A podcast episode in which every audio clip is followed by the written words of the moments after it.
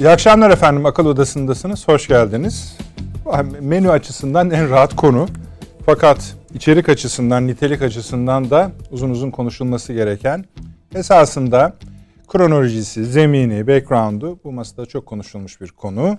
İşte dün akşam, pazartesi akşamı Rusya Devlet Başkanı Putin çıktı, uzun bir konuşma yaptı ve çarşı karıştı. Ee, buraya kadar Ukrayna meselesi çok konuşulmuştu. Krizden çok bahsedilmişti. Şimdi bundan sonra ne olacağına ilişkin herkesin bir takım tespitleri, tasarımları var. Ama galiba buraya kadar tahmin edilemediği gibi bundan sonrası için de çok kesin ifadeler kullanmamak gerekiyor. Ama biz bu akşam e, özellikle bir Batı'nın tavrı ve cevapları konusunda yani ne olacak, ne beklenebilir? Bir de şu hataya mümkün mertebe düşmeyeceğiz. Herkes çok fazla savaş meselesine odaklanıyor. Bu elbette e, bir potansiyel risk barındıran bir konu ve konuşulmalıdır. Ama şu çapta değil herhalde. İşte A ülkesiyle B ülkesi çarpışırsa kim kazanır ya da ABD'nin askeri mi daha kuvvetli Rusya mesele bundan çok daha büyük bir mesele risk konuşuyorsanız da bu meseleler zaten 10 dakikada konuşulur bitilir. Çünkü bunun bir ölçüsü var. Ama asıl iş doğu ile batı yani en üst çatıdaki kavganın nereye varacağı üzerine bir tartışma var. Oradan aşağı inerek yüzlerce dala ayrılıyor. Biz de öyle yapacağız başlangıcından itibaren. Başlangıcı da işte Rusya Devlet Başkanı Putin'in konuşmasını nasıl bulduğunu sorusuyla başlayacağız. Çünkü mesele biraz şu e, sanki bütün dünya oraya odaklanmıştı. Türkiye de oraya odaklandı. Bütün uluslararası kanallar, ajanslar onu izlediler. Hani 3. Dünya Savaşı'nı çıkarma ihtimalini, riskini taşıyan bir liderin riskli suratından çok eminim siz de fark etmişsinizdir. Bu iş bitti rahatlığında bir lider vardı. Derinlikli bir konuşma yaptı bu akşam saat Türkiye saatiyle 21 civarında Amerika Birleşik Devletleri Başkanı'nın konuşması bekleniyor. İkisini kıyaslama şansımız da bulunacak. Yani bu akşam biraz hiç maddeleri, menüyü, şunları bunları saymadan tam da meydanın, hadi muharebe meydanı diyelim, ortasından başlayacağız. Ve ilk sorumuz da zaten konuklarımıza nasıl buldunuz bu başlangıcı diye olacak. Buraya kadarki bölüm başlangıç değil, açılıştı. Ve o açılışı da artık Türkiye'nin iyi okuması gerekiyor. Ee, doğrusu şöyle bir sınavdan da geçti dün akşam Türk televizyonları. Ani bir şeyle yakalandılar ve çok eleştirilen bir konu var biliyorsunuz Türk yayıncılığında. Herkes her konuyu konuşuyor diye. İşte her, herkesin her konuyu konuştuğu ortamda spesifik ve büyük bir gelişme olduğunda nasıl tel tel dökünüldüğünü ortaya gördük. Bunu eleştiri için söylemiyoruz. Bu bir vaka zaten. En çok izleyiciler söylüyor. Ama bu işlerin bir derli toplu hale getirilmesi gerektiği de ortada seyirciye ve kamu görevine hürmeten. Sayın Avni Özgür abi burada Yeni Birlik Gazetesi yazarı. Abi hoş geldiniz. Hoş şeref bulduk. verdiniz. Profesör Doktor Süleyman Seyfiyen hocam hoş geldiniz. Şeref Doğru. verdiniz. İstanbul Ticaret. Üniversitesi öğretim üyesi. Doçent Doktor ve Emekli Tuğ Genel Sayın Fahri Erenel İstinye Üniversitesi öğretim üyesi. Paşam hoş geldiniz. Teşekkür ederim. Yani tabii savaşı küçümsediğim için söylemedim onu. Zaten bu bir savaş meselesi. Esasen fiili durumda A ülkesinin B ülkesinin topraklarına girdiği bir durum söz konusu evet, bu. Evet. Tartışılan mesele bunun askeri boyutu değil. Şimdi ne yapacağız sorusunu bütün dünya evet. konuşuyor. Askeri boyutunu da bundan hani görmemezlik diye bir şey söz konusu değil. Albenisi de var televizyonlar için ama biz sadık kalalım akışımıza. Avni abi, Sayın Putin upu, bir de uzun bir konuşma yaptı yani. Upuzun evet. normalde bu tavsiye edilmez liderleri biliyorsunuz. Evet. Ya da toplum önüne kim çıkıyorsa ben de şimdi o kurala uyacağım. Tavsiye edilmez uzun konuşmalardan. Ama arkasına yaslanmış, biraz kaykılmış, e, önünde fazla bir şey olmayan bir masa ve bir seri telefon. Arkadaşlar varsa onları da verin. Evet, irticalen. Evet, irtic yani hani bir yere bakıyorsa da çok önemli yok. Çünkü gözlerinden, mimiklerinden anlarız. Konuya fevkalade vakıf. Tarihini, kültürünü anlata anlata Birçok kişi bunu şöyle de yorumladı. İkinci sorumda o olsun. Efendim kendisine haklılık çıkaracak mazeret arıyor. Ben hiç öyle okumadım. Hiç başka ülkelerin onayına ihtiyacı varmış gibi durmuyordu. Burası bizimdi demedi. Burası biziz dedi. Bu iddianın yanına da 150 bin asker koydu ve ben buraları tanıyorum dedi. Dedikten sonra da artık önümüzde yeni bir dünya var. Hayırlı olsun buyurunuz. Şimdi birincisi e, evet çekim açısından yani televizyonculuk açısından bak, bakılınca canlı yayın değil. Daha önceden antrene edilmiş. Yani o belli. Yani montajlanmış sonradan çekim. Onun için e, dört başı mamur bir hazırlık yapılmış. Nitekim konuşmanın sonunda da herkesi oradaki güvenlik konseyi üyelerini de teker teker çağırdı. Sen nasıl söyleyeceksin? Git düzelt bakayım öyle değil. Şöyle diye değil mi yani? Herkesi talim de ettirdi falan. Yani çok enteresan yani o Putin'in oradaki hakimiyeti açısından bakıldığında. Yani dersini çalışmış derler biliyorsunuz. Evet. De, ve çalıştırmış. Evet. Yani sadece kendi çalışmamış. Ee, o güvenlik konseyinin üyelerine ki bunlar yani o istihbarat başkanı filan filan seviyesindeki insanlar yani. Hepsine öyle değil şöyle de söyle filan gibi düzeltmeleri de yaparak. Yani.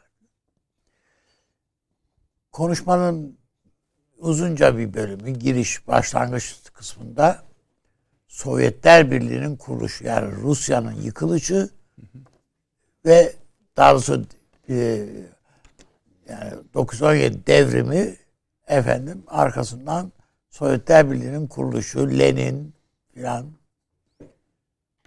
Stalin'e ne kadar hayran olduğu zaten belli yani muhteşem büyük adam filan diye şey yapıldı, söyledi. Ama Lenin'in yani adeta beş para etmeyeceği evet, yani, anlatıldı yani. Hataydı. Yani, evet hataydı yaptıkları. Hatta fantazilerle uğraştı dedi. Fantazi dedi yaptığı işler falan dedi. Yani Sovyetler ve Rusya tarihinde iki bölümü zaten gömüyor. Birisi işte Lenin dönemi, evet. öbürü de 90'lı yıllardaki iki yönetici. İşte, tabii yani Stalin. Tabii o yani toparlamaya çalıştı falan diye. Yani neyse. Ama tabii e, bu Sovyetler Birliği'nin dağılışını ki zaten onu e, bir yani 20. yüzyılın en büyük faciası olarak nitelemişti daha evvelden de. Dolayısıyla o dağılışı, o çözülmeyi sürecinin başındaki Sovyet liderleri yani Gorbaçovlar filan belki bunların isimlerini vermese bile bunun nasıl bir ihanet olduğu e, filan altını çizdikten sonra şimdi geldi kendi misyonuna ben imparatorluğu tekrar toparlamak mevkiindeyim diye. Esas şeyi o. Peki bir şey sorayım abi sen o bölüme geçmeden önce. Şimdi bu tarih dersini bize anlattı ya Putin. Evet. Bize ne?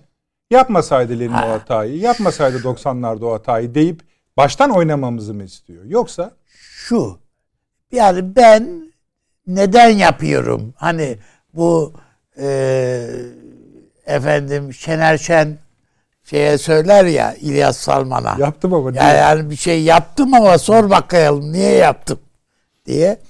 Bu da bunun gibi efendim e, ya onu anlatıyor yani esasında. Hı hı.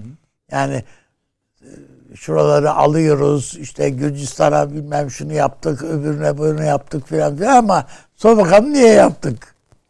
O da sormuyorum diyor karşımdaki. Tıpkı bunun gibi bakılınca e, ondan sonra da ne yapacağını son cümle son bir buçuk dakikanın içerisinde efendim getir imzalıyorum dedi ve bu iş bitti. Peki siz haklılık verdiniz mi? Şöyle ben haklılık e, bu iş bir haklılık haksızlık meselesi değil. Benzer şeyler geçmişte e, geride bırak imparatorluğun Osmanlı İmparatorluğu'nun geride bıraktığı araziler için de söylenebilir. Yani değil mi? İçimizin yandığı Tabii, yerler var bizim de. Yani eğer böyle e, şeylere oturursak e, hep karlı çıkarız. Biz de karlı çıkarız bazı şeylerde. Hı hı. Ama bakıldığında önemli olanı şu. Yani e, Ukrayna'nın bağımsız e, bir devlet olarak e, o varlığını tanımışsın. Egemenliğini, hudutlarını, toprağını tanımışsın, etmişsin. Bütün bunların altında Sovyetler Birliği olarak da sonradan Rusya olarak da imzan var. Öyle değil mi? Hepsinde. Dolayısıyla yani şimdi oradaki öfke şu. Bunu haklılık olarak görmüyorum ama anlaşılabilirlik olur. Anlaşılabilir söyledikleri. Hı hı. Diyor ki burnumun dibine kadar geldiniz. Bana söz verdiydiniz. Bu Sovyetler bir NATO Sovyetler Birliği dağıldıktan sonra NATO açısından bize işte bu Doğu Almanya, Batı Almanya birleşti. Bir santim daha yanaşmayacaktınız. Kardeşim bırakın bir santim yanaşmayı e, bizim burnumuza kadar geldiniz. Yani e, dibimize kadar geldiniz. Bundan ben buna tahammül şey. edemem. İşte bir e, uzun menzilli bir roket benim başkentime dört dakikada ulaşıyor. Getirdiğiniz şeyler, saldırı roketleri, füzeleri. Efendim öbürü bir süpersonik için benim için işte şu kadar zaman dar saniyeler içerisinde ulaşıyor. Benim buna izin vermem mümkün değildir. Dolayısıyla ben belki tesadüf aynı güne denk geldi. Sayın İbrahim Kalın'ın bir demeci var. Yani işte Amerika'ya gitti, şuraya gitti, buraya gitti. Bir genel bu bir değerlendirme yapıyor. Ajansın geçtiği değerlendirme de şu. Diyor ki ne istiyor Ruslar?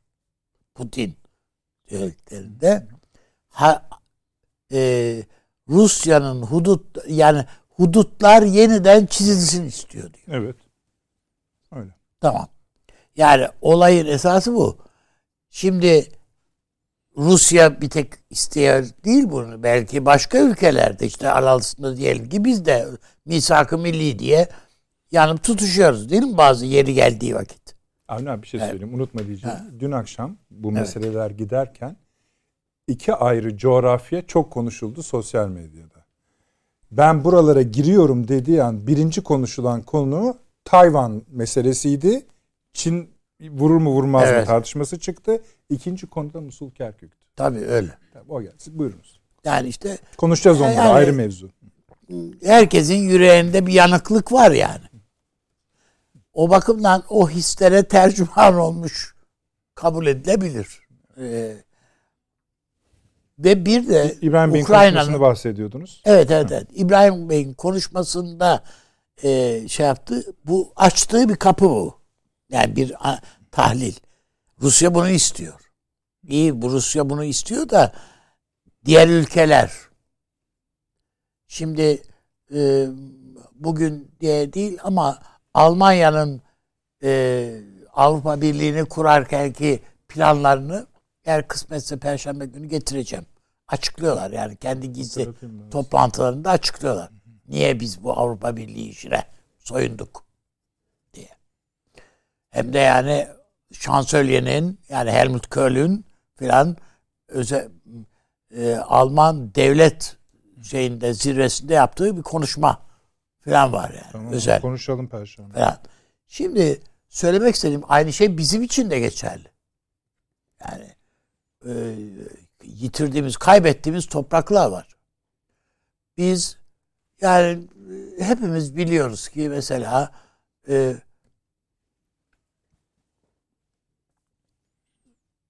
Arap Yarımadası'ndaki bir takım topraklar kayıplarımız için hiç ağla, çok fazla ağlamadık.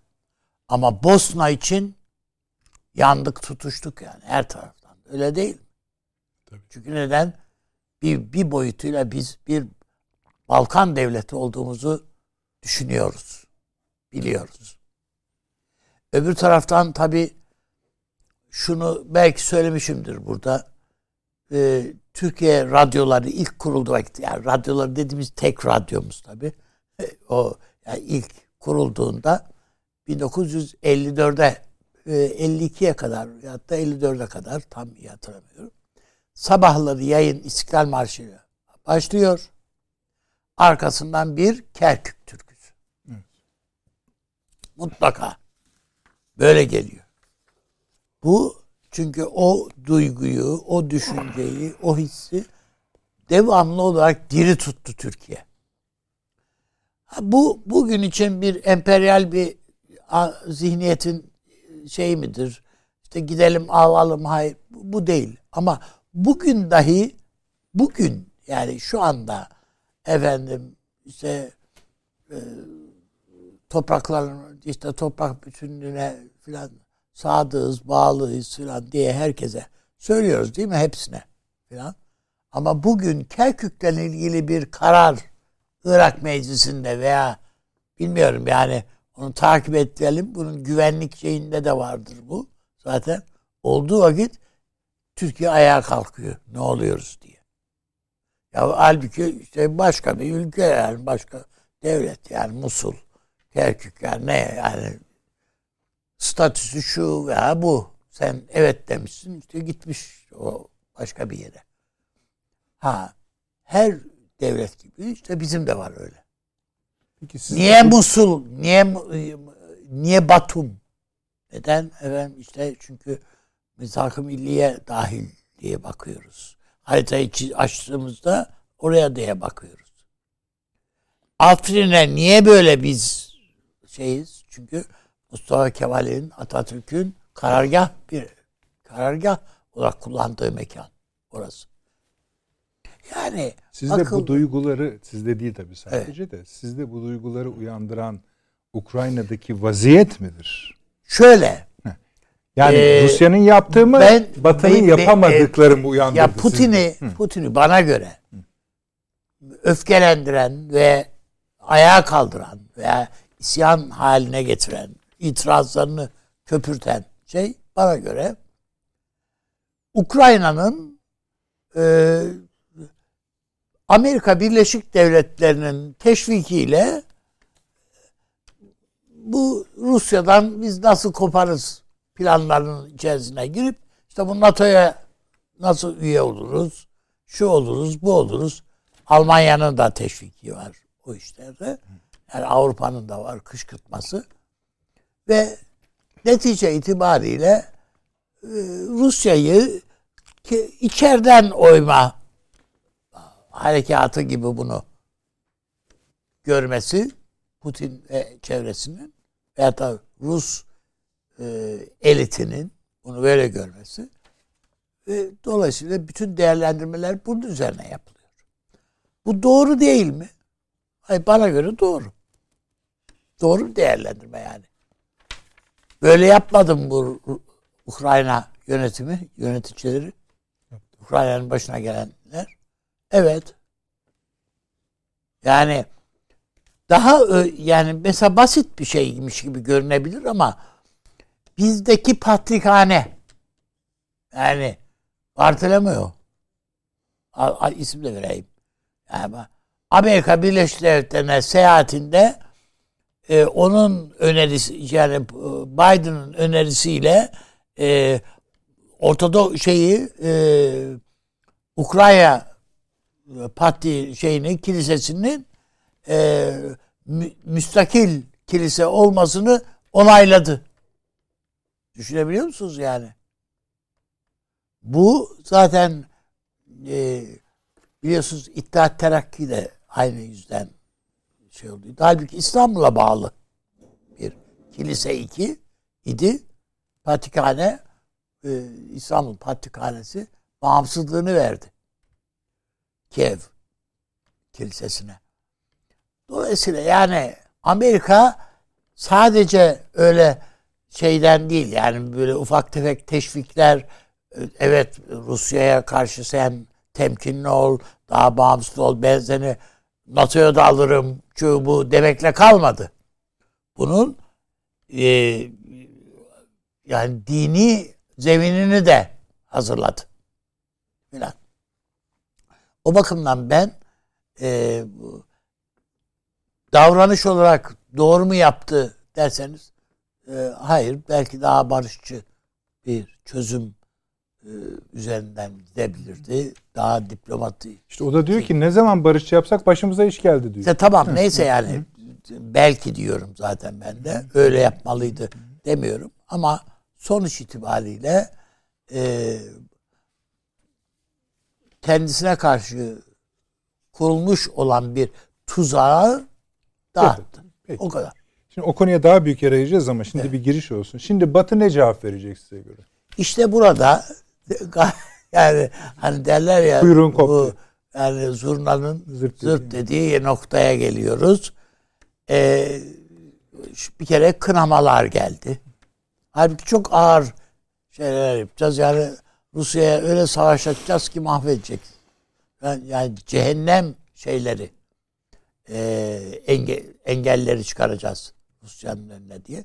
Oysa Putin dün konuşmasında dedi ki biz zaten alışığız ve bunlara hazırlıklıyız. Bekliyoruz dedi. Yani e, herhalde yani bir süper gücün başındaki insan herhalde en kötü neler olabilirim bir listesini yaptırmıştır. Ve onların da e, te, esasına şeyine göre kendini hazırlamıştır. Yani en kötü ne olabilir? Savaşa çıkarabilir. Şunu yapar, bize saldırırlar. E, Rusya bunları göze alır mı?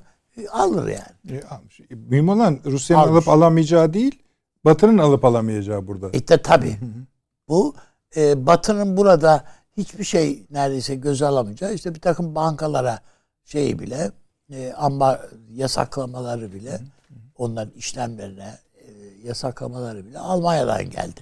Muhtemelen e, İngiltere'de e, o yata- banka finans sektörü üzerinden bir takım şeyleri kısıtları getirdi bugün. E, bugün geç ilerleyen saatlerde Biden bir konuşma yapacak. E, muhtemeldir ki Arkadaşlar Beyaz Saray görüntüsü açıldı mı? e, Amerika'nın en önde gelen insanları birileri de daha dahil Şu an olmak kimi? üzere. Şu an çok özür dilerim abi. Şu an işte bağlantı bu. Biraz Evet. sonra genel görüntü bu tabii. Konuşmaya başlayacak. Özür dilerim. Biden konuşacak. Muhtemelen e, e, şeylerini efendim yasaklamalarını efendim Yap- yaptırım. dedi. yaptırımlarını açıklayacak. En yüksek ne bekliyorsunuz? Ben e, daha ziyade finans alanında Evet. e, bir takım yaptırımlar bekliyorum. E, işte zaten e, korkmanıza gerek yok diyecek Avrupa'ya. Ben size kaya gazını veririm. Yani, Kimsenin korktuğu falan yok zaten. yani Yani. işte Yani neyse yani. Rusya da Hani- korkmuyor abi. Yani öyle zaten. Ama bu bir şekilde bakın Ama e, hatırla şey yaparsanız e, başbakan Rusya'nın başbakanı değil mi şey e, efendim olan çıktı açıklama yaptı. E, metreküpünü 2000 liradan evet evet. Biz biz de söyledik burada. değil mi a- almaya hazırlan hazırlar demek ki. Tabii bu arada şeyi de hatırlatalım. Doril, e, doların varil fiyatını 100 doların Evet. 100 doların üzerine doğru gidiyor. Ayrıca zaten e, Rusya'nın satacağı yer yok diye bir şey yok. Çin'e direkt Tabii tabii. kafadan ya hiç şeysiz satıyor ya zaten. Devam ne kadarını üretirse ne kadarını verirse o kadarını satar, Devam satabiliyor. O bakımdan yani Rusya'nın böyle bir şeyi yok Peki. diye düşünüyorum. Ama bütün Doğu Avrupa yani Amerika'ya güvenerek kendi coğrafyasını Amerikan üssü haline neredeyse getirmiş. İşte bu Yunanistan falan gibi bir takım zavallı devletler var. Değil mi yani? Hurdaları toplayıp toplayıp bunlara verdiler. Efendim silah deposu haline getirdiler bu ülkeleri. Bunların hepsi şimdi kendilerinin topun ağzında olduğunu düşünüyor. Peki abi. 96-60'mış paşam şu anda. 96. 95 buçuğu görmüş şey 99 tabii tabii 99 civarı. Yani işte 100 dolara gelmiş. Ben, Ben- tam özür dilerim. 120'ye 96 61. 120'yi bulur. Evet Bir kere yani. 120'yi bulmuştu yani. Yani. Evet. Süleyman Hocam buyurunuz. Estağfurullah. Yani Putin'in konuşmasından herhalde Girip, başlayacağız. Evet, böyle devam edebiliriz. Sonunda varacağınız yer Batı ne cevap verecek olacak ama Evet, arada bir tamam. uzun dönem olduğunu düşünüyorum. Buyurunuz. Şimdi Putin'in konuşması lalettayn bir e, Kremlin briefingi veya deklarasyonu değil. E, hakikaten tarihe not düşen konuşmalar vardır. Genellikle bu konuşmalar biraz da mutandan tantanalı kelimeler seçilerek filan yapılır. Vurgulu. Putin'inki öyle değildi. Oldukça sadeydi ama çok vurucuydu. Neden? Ne, mesela nerelerini vuracak? Yani şöyle. Hı hı. Bir kere ben burada neyi görüyorum? Şimdi e, o konuşmayı dinlerken e, aklıma şey geldi. Bir Yunanlı şair vardır Kavafis. Evet. Evet. Onun güzel bir şiiri vardır. Yani şehri terk etmek üzere olan birine yazıyor. Ya bu şehirden daha iyisi bulunabilir diyor. Başka şehirler de vardır ama bil ki gittiğin yerde bu şehir senin arkandan gelecektir. Yani terk ettiğin şehir senin arkandan şehir senin arkandan gelecektir. Tabi bu biraz edebi bir şey ama mesela daha gene böyle düşündükçe aklıma bir antropolog geliyor. Mircea Eliade. Onun bir kitabı vardır. Ebedi Dönüş Mitosu. Bazı paternler vardır ki arketipler. Ondan ne kadar uzaklaşırsanız uzaklaşın bir yerde belli bir momentte belli bir tarihsel zamana karşı çıkarken o arketipler çalışır. Ya bu geleneksel toplumlarda biraz kozmik falandır diyor. Ee, Eliade hatırlayabildiğim kadarıyla ama burada modern dünyada tarihseldir. Nihayet üçüncü bir şey Marx'ın e, işte şeyinde e, Louis Bonaparte'ın 18 Brumair'inde Brumair'inde girizgah cümlesi İnsanlar kendi tarihlerini kendileri yaparlar. Lakin keyiflerine göre değil, devraldıkları şartlarda. Ama daha önemli cümle şudur. Geçmiş e, ve göçmüş yaşayanların e, gelenekleri modern beyinlere bir kabus gibi çöker. Şimdi bu- bunlar çok çarpıcı ifadeler. Yani Putin dinlerken benim aklıma işte dediğim gibi Kavafis, Marx, Heliade falan geldi. Ee, yani koca bir ihtilal yapmışlar Ruslar. Değil mi? Yeni bir dünya kuruyoruz diye yapmışlar bunu falan. İşte sürece bakıyor. Tarih bırakmamış yakalarını yani. Yani nomenklatura biraz dönüşmüş. İşte bürokrati, bürokratik bir yapılanma devam etmiş. Parti ekseninde vesaire. Yani kurtulamıyorsunuz. Çünkü Rusya'yı var eden şey korkunç Ivan'dan başlayarak aşama aşama Rürikler, e, Romanovlar, e, kilit figürler olarak bizim Deli Petro diye bildiğimiz çok akıllı bir adam tabii. Onun ardından gelen e, Ekaterinalar, şunlar bunlar filan. Rusya bir reel politik güç olarak doğdu. Onun tarihsel olarak arketipini bu belirler. Bunu işte dinden bir şeyler getirerek takviye edebilirler, e, ırktan bir şey getirerek Slavlık, Ortodoksluk falan ama önce bir imparatorluk. Ve bu modern bir imparatorluk. Eski kadim imparatorluklara benzemez ve tehlikelidir. Buraya bir geri dönüş var. Yani o konuşma ben tarihsel mirasıma sahip çıkıyorum diyor adam. Peki. Yani Evet. Şimdi bu bütün dengeleri değiştirir. Bütün dengeleri. Şimdi kimleri suçluyor? Bakın adeta bir Rus ya yakın dönem tarihsel kritiğini Tabii. yapıyor. Evet, öyle. iki dediğim gibi iki yeri çok Tabii. üzerine gidiyor. Bir işte Lenin, öbürü Tabii. de 90'lı yılların. Gorbaçov. evet. Gorbaçov Arada yani onlar da Khrushchev- karşı yazılar yazıyorlar Foreign Policy'de falan ama önemli değil. Yani tabii. Rusya'da Hı, artık onu kimse okumaz yani. Onların yazdıklarını. Ortada somut işte Ukrayna meselesi var yani. Daha ne yapacaklar? Şimdi bu tabii imparatorluk falan deyince nüfuz alanlarıdır. Onları yeniden tespitliyor ve diyor ki yeni bir güvenlik mimarisi oluşturalım. Güzel. Evet. Davet bu. Yani çiftliklerimizi gözden geçirelim. Neresi kimin çiftliği? Bir kere katiyen burada böyle adaletmiş işte onun hakkıymış, bunun hukukuymuş böyle şeyler geçmez. Benim diyor egemenliğim bir bütündür. Bunun bir sert çekirdeği vardır. Oraya fazla yaklaştınız. Tamam. Burada e, bozmazsam size Tabii, bir şey tabii sorabilir yani. miyim Buyurun, Süleyman Hocam?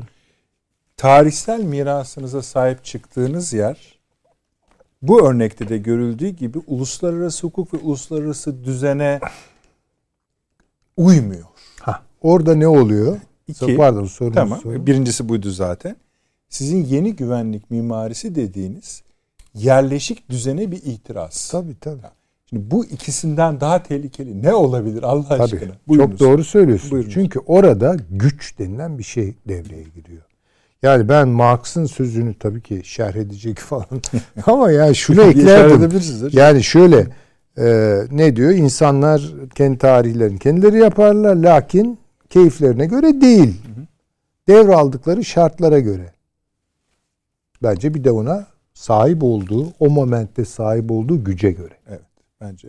O momenti de önemli. Yani şartları da Tabii ki Önemsemeyin. şartları da önemli ama yani. yani. diyor ki ya ben bütün dünyayı elime geçireyim, zimmetime geçireyim demiyorum ama benim tarihsel olarak yayıldığım, üzerine oturduğum stratejik, ekonomik bir coğrafya var.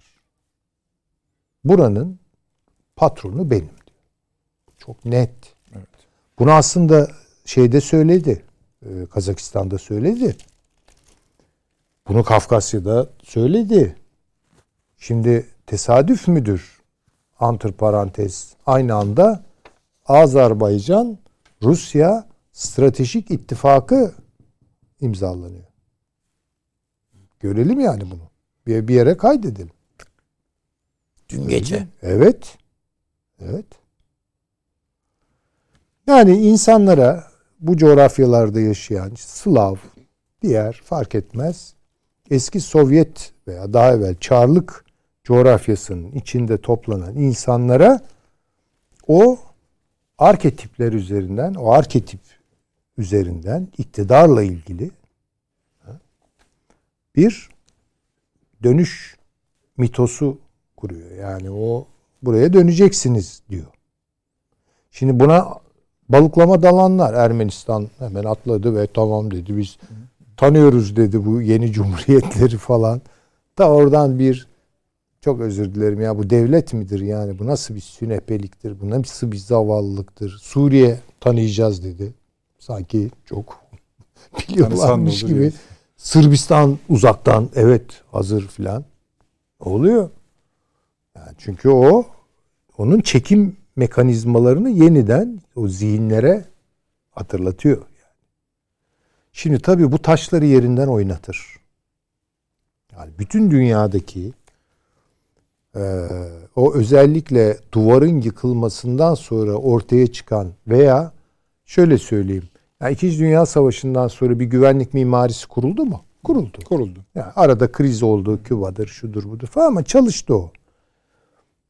Duvar yıkıldığı zaman zannettiler ki o mevzi bir şey. Aslında o göçün altında bütün küre kalır. Çünkü bütün bir güvenlik mimarisini bozuyor demektir o iş. Ya aman ne güzel iki Almanya birleşiyor. İki Almanya birleşiyor ama bir sürü şeyde ayrışıyor o ara. Ya onlara kimse dikkat etmedi.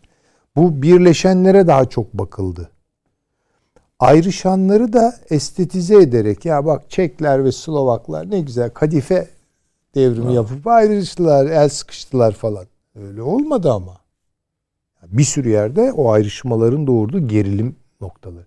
Şimdi bu Trump gerilim açıklama yapmış Süleyman Hocam. Putin bu benim zamanımda yapsaydı da göreydim demiş. Ama bakın biz ne dedik burada? Trump bir daha gelirse eski Trump olmaz dedik. Yani o orada daha ya ben ne kadar e, eleştirel Adı baksam geçen da bütün ülkelerin iç politikasına etkili olacak bu hepsini Rusya adımı. Tabii ki, yani tabii ki. Nisan'da Fransa seçimleri var paşam. Bu- Kasım'da Amerikan var. O tabii tabii, Tabii, tabii. onlar ayrı. Boris Johnson'ın- Ama yani bölgesel olarak bak Kafkasya bundan sonra başka bir Kafkasya olur. Bekleyelim bunu. Asya değişir. Başka türlü düşünecekler. Aylar var yani. O kadar da değişir diyorsunuz. Değişir değişir. Tabii tabii. Yani herkes şimdi Artık bir- şaşırmıyoruz yani. bir Öyle. ayar ayar olacak yani. Çünkü bir belirsizlik var ve ağır bir kriz doğurdu. Çok riskli bir kriz doğurdu. Herkes tercihini yapacak. Ukrayna zavallı, onu kışkırtanlar, orada onların uzantıları vesaire. Şimdi bunu bir halk ödeyecek. Maalesef. Halk ödeyecek. Ukrayna'yı Bir de şimdi şey de bekleniyor. Mülteci krizi ve de bekleniyor. e, tabii onu da Avrupa düşünsün Onu tabii. tabii, düşünecek de Tabii var bakalım yani Yani hepsinin şapkaları Siyah- uçtu kafasında. Ha, yani çok seviyorlardı ya kendi medeniyetlerinin bir parçası olarak görüyorlardı Ukrayna'yı. Şimdi bakalım kabul etsinler Ukraynalıları. Ne kadarını kabul edecekler? Ama başka şeyleri olacak bunun. Hocam yani Ukrayna ile kalmıyor ki Meret. Yani bütün o Doğu Avrupa işte tabii onu gibi onu arz ettim. Yani bütün oralarda taşlar oynayacak. Şimdi tabii bu nereye kadar? Yani ama şimdi şöyle düşünelim. Ukrayna'nın merkez üssü olduğu bir depremin etki sahası nereye kadar gider? Bana sorarsanız Hangi şiddette Avrasya'nın tamamı E, diyebilirim. Yani oralara etkileyeceği çok muhakkak ama Evet. bütün bir şeyi kapsar mı onu konuşuruz, tartışırız. Ama şunu söyle bundan sonra artık ard arda zelzeleler. Yani bir zelzele sağanağına doğru gidiyoruz ama büyük altın bir vuruş geliyor yani. Onu görelim. Bu Altın bunun vuruş. yani açtı altın vuruş tabir ediyorlar ya maalesef. Vurdu mu geride bir şey bırakmıyor filan. Oralara kadar sürükleniyor işler. Yani Şimdi- en, en kibar ifadesi bir sökük bile olsa yani bu bir sökülmenin başı bile olsa işte konuştuk ya Tayvan'da kumaşı yırtar o.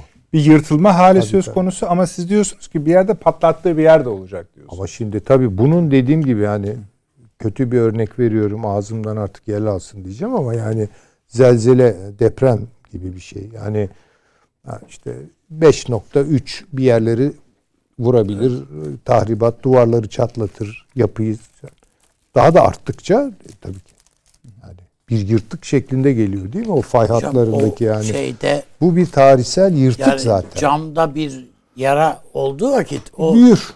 şey gibi yürüyor ya. Ha buyur. Yani şöyle e, bakmayalım. Çok doğru söylüyorsunuz. Şöyle bakmayalım. Ya bu işte tamam bir yere kadar yırtılır ondan sonra dikilir falan. Öyle bir dünyada değiliz artık. Çünkü düzene ilişkin itiraz bu. Tabii Yani ki yani düzen değişecekse bir tarafı yani bir çatal alıp sağa sola koymakla olmuyor işler. düzen bile demek artık bence e, biraz hafif kaçıyor. Yani bir medeniyet dönüşümü yaşıyor. İlginç tabii. Yani Şimdi oraya bakın bugün- geçiş nasıl olacak? Şimdi bu sabah yani bize göre sabah tabii. Bu, bu olay oldu dün akşam. Sabahleyin ABD Dışişleri Bakanı Çin Dışişleri Bakanı'nı aradı. Konuşması şu. Biz Çin iç işlerine karışmıyoruz. Bir sistem değişikliği talep etmiyoruz. Tayvan'ın bağımsızlığının yanında değiliz. Artı olimpiyatlardaki başarınızı da tebrik ediyoruz. Evet. Ama işte bu Amerikan aklının ne kadar Yani şimdi Çin bu Çin bunu yut yani kim yutar ki e, bunu? tabii yani, Yani, işte sabah nafile- Ukrayna'da tokat Evet. yiyorsun sabahleyin koşa koşa Çin'e gidip yani boykot ettiğin olimpiyatlardaki başarısı organizasyonunu tebrik ediyorsun. Ama bakın bir de o ara ne oluyor? Birleşmiş Milletler'de Çin temsilcisi konuşma yapıyor. Taraflara Ve- itidal evet. aman istemiyor yani. Evet. Rusya'yı şu an değil mi? Desteklemiyor. Dış Çin Dışişleri Bakanlığı'nın açıklaması her iki tarafın istediğiniz ortada durmak gibi değil. Her iki tarafa istediğini söyleyen bir İşte ortada duruyor Tabii. yani bir bakıma. Yirmi- Yani zaten şöyle 20 saniye konuşmuş. e tabii şöyle demiyor. Ya bu benim Tayvan'da işime yarar. Yani Tabii tabii. Yürü Rusya değil de hani buradan bir meşruiyet Evet, çıksın çıkar. ben de Tayvan'a çökeyim demiyor. Dikkat edelim. Ya bir kere şimdi, Şimdi mesela tabii Fransa konuşacağız. Birleşmiş Milletleri götürmek istiyor şimdi bunu. Öyle değil mi? Ben öyle hatırlıyorum. Avrupa efelenmesi Avrupa yapıyor. Birliği şeyine götürüyor. BMGK'yı da Yani, götürmek tabii, istiyor da orada Aa, nasıl zaten kımıldayacak bir şey yok yok ki. Yani o Macronlarla filan bu iş bu iş olmaz. Bu Zaten iş o da an- eli- elinde kaldı biraz durum. Tabii canım. yani şu an mesele sahipsiz bakın. Çok kötü işte bu. İşte bu vaziyet edecek kimse yok yani. Putin koydu ağırlığını. Şimdi bu duruma vaziyet edecek kim? Macron mu? Johnson mu tek başına? Yok. Veya Scholz mu? Hiçbiri değil. Bir de hepsi içeride sorunlu. Yani Bitti çünkü. Johnson da sorunlu. Hayır, şunu yani. yaptı. Şöyle oyalıman tespit noktası açısından Ee, şey e, e, Putin e, post Minsk bir süreci Ha, başlattı. Çünkü daha evvel bütün konuşmalar Minsk kurallarına göre değil mi? Yani ne olacak o iki özel işte Ukrayna seçimlerine bunun etkisi ne olacak? İşte bunu yasalara nasıl geçireceğiz falan. Ukrayna bunu hayata geçirmedi. Onun üzerine Rusya ne yaptı? Ee, iki şeyin bağımsızlığını tanıdı. Özel yani cumhuriyet olarak. Bu da Birleşmiş Milletler'e göre yasal bir şeydir yani. Şimdi bir yerde iki cumhuriyet ilan ediyor. Tabii canım Donetsk. Bitti yani. Siz de tanıyorsunuz. Tamam. İkisi de yani bayrakları var bilmem ne kendi bağımsızlıklarını ilan etmişler. Sonra bir şey olursa da çağıracak. Bu da meşru. Yani meşru mu ne kadar bilmiyorum. Yasal yani. Yasal tabii. Uluslararası hukuka Evet, göre öyle. Rusya da girecek. Kimse de bir şey diyemeyecek. Kimse de bir şey diyemeyecek yani. Aslında bu bu şekilde oynayarak Çin'e de belki akıl satmış oluyor. Yani ne bileyim bir de bu yolu dene. Olur Evet. mu olmaz mı bilmiyorum. Yani belki Tayvan'da Çin'le birleşelim partisi de vardır. Ya da Çin onu bir yerde kurdurabilirdi birilerine. Tabii, doğru. Ne olacak? Ya bir gıdım.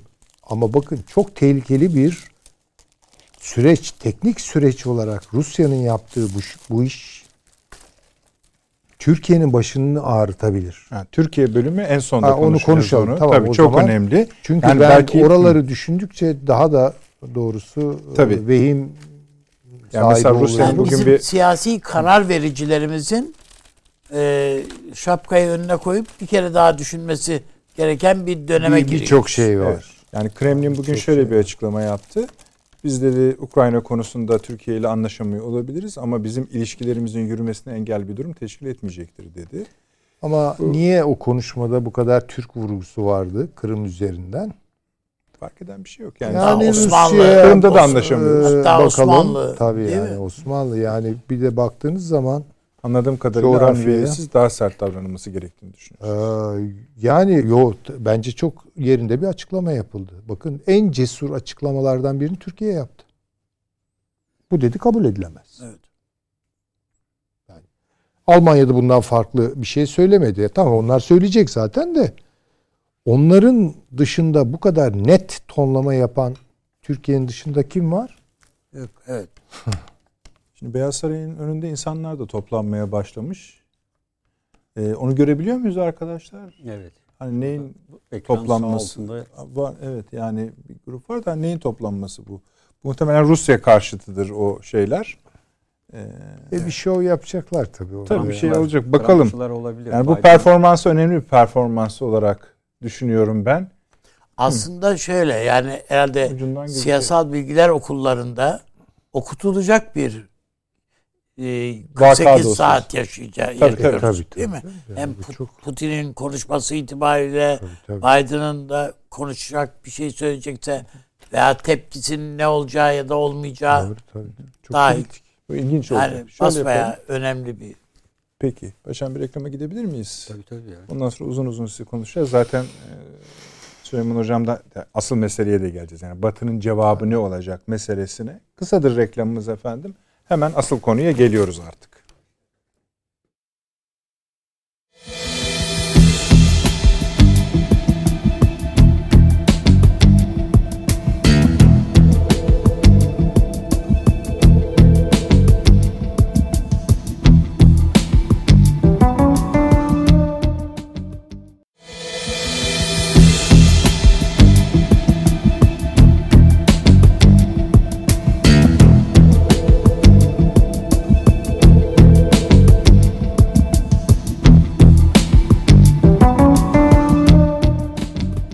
Döndük efendim. Akıl Odası devam ediyor.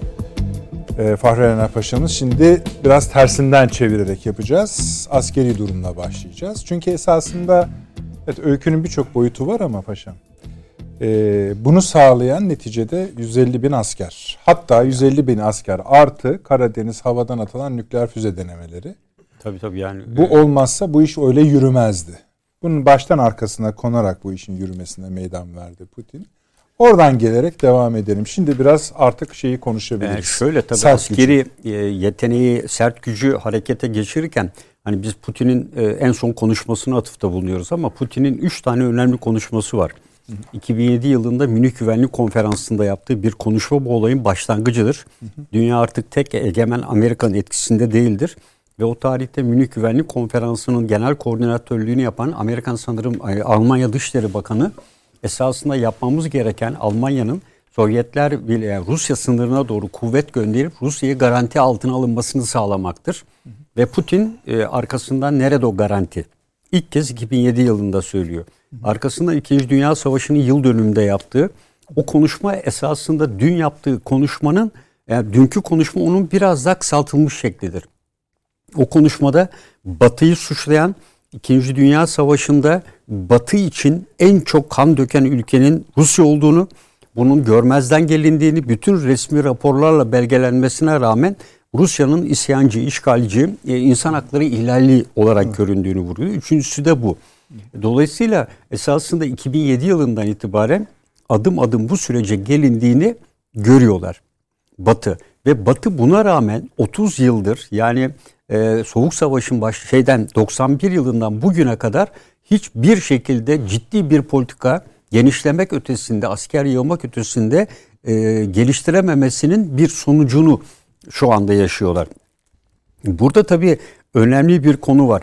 Bununla birlikte Rusya'nın bugüne kadar ki uyguladığı stratejiler Güney Ossetya'da olsun, e, Gürcistan e, sırasında olsun. Gürcistan örneğinin prototipine benzetiyor musunuz? Zaten Gürcistan değil Kırım'ın birebir prototip. Hayır orada da iki bölge vardı ya. Tabii, o açı, yani e, esasında yani iki ayrı bölge var ama Kırım'da orada ve e, burada uyguladığı bu üç bölgede de uyguladığı strateji aynı. aynı. Yani önleyici savaş stratejisi var. Önleyici savaşta bu savaşa girmesi halinde veya girmemesini getirdiği maliyetle ortaya çıkacak statüko, statüko kendisi açısından ciddi bir maliyet yüksekliği yapıyorsa hiç vakit bek- kaybetmeyi beklemiyor.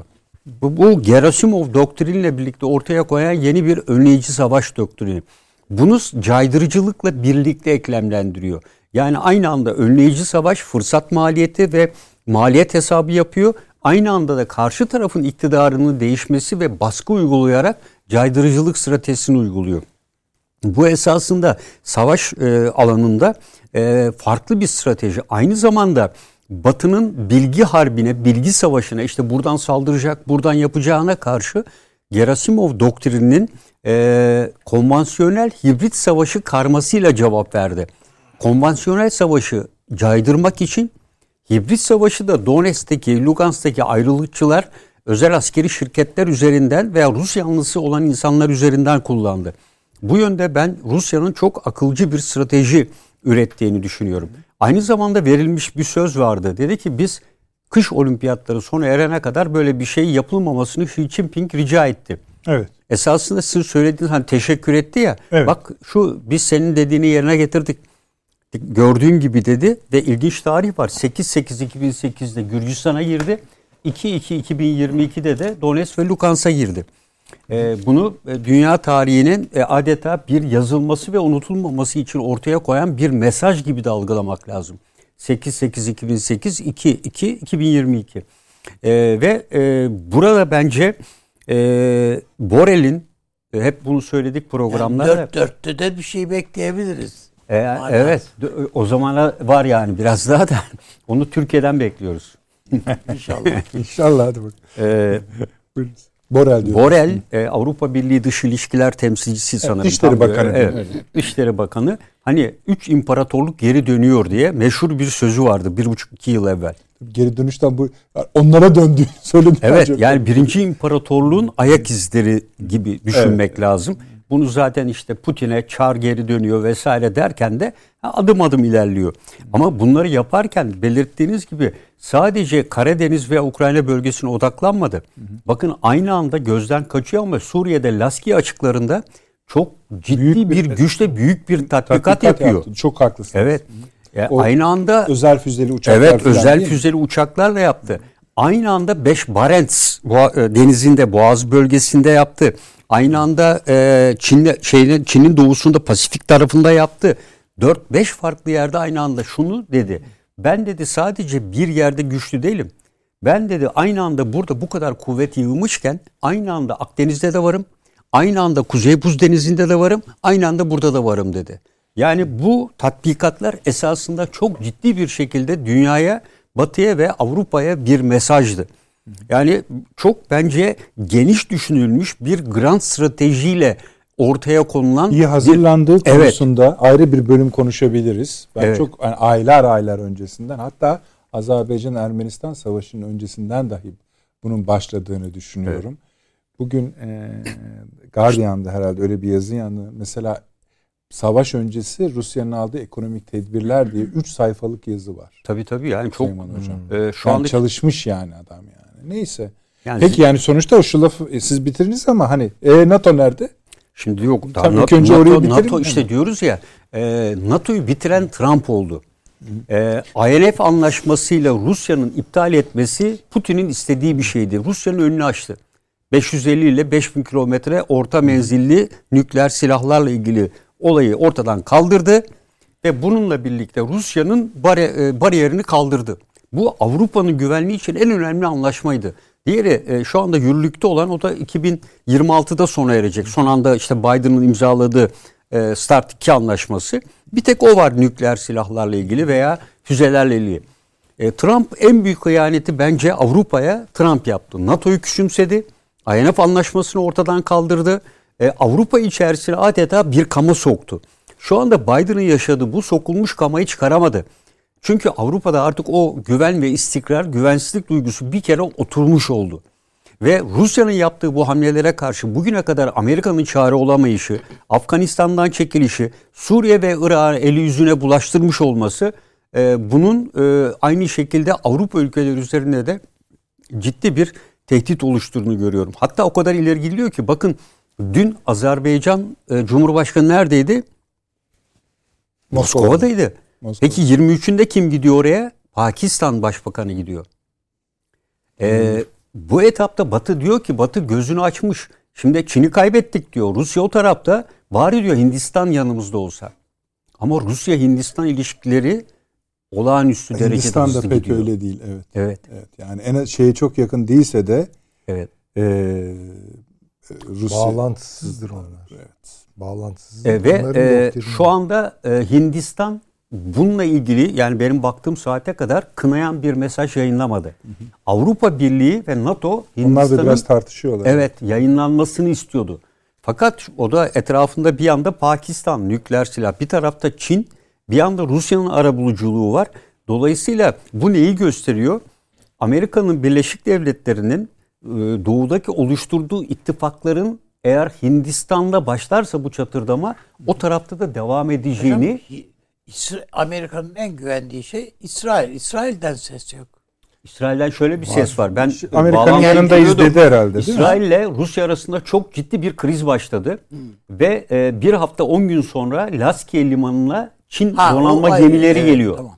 Bu gemilerle Rusya ortak tatbikat yapacak ve arkasından İsrail açıklamalarıyla ve bütün faaliyetleriyle Rusya-İsrail ilişkilerinin iyi olduğunu söylemiştik. Bugün Ukrayna'da 120 bin üzerinde Yahudinin yaşadığını İsrail açıklama yaptı Evet. ve bunlara zarar gelmesini istemediğini söyleyerek Amerika Birleşik Devletleri ve NATO yanlısı birçok açıklamada bulundu.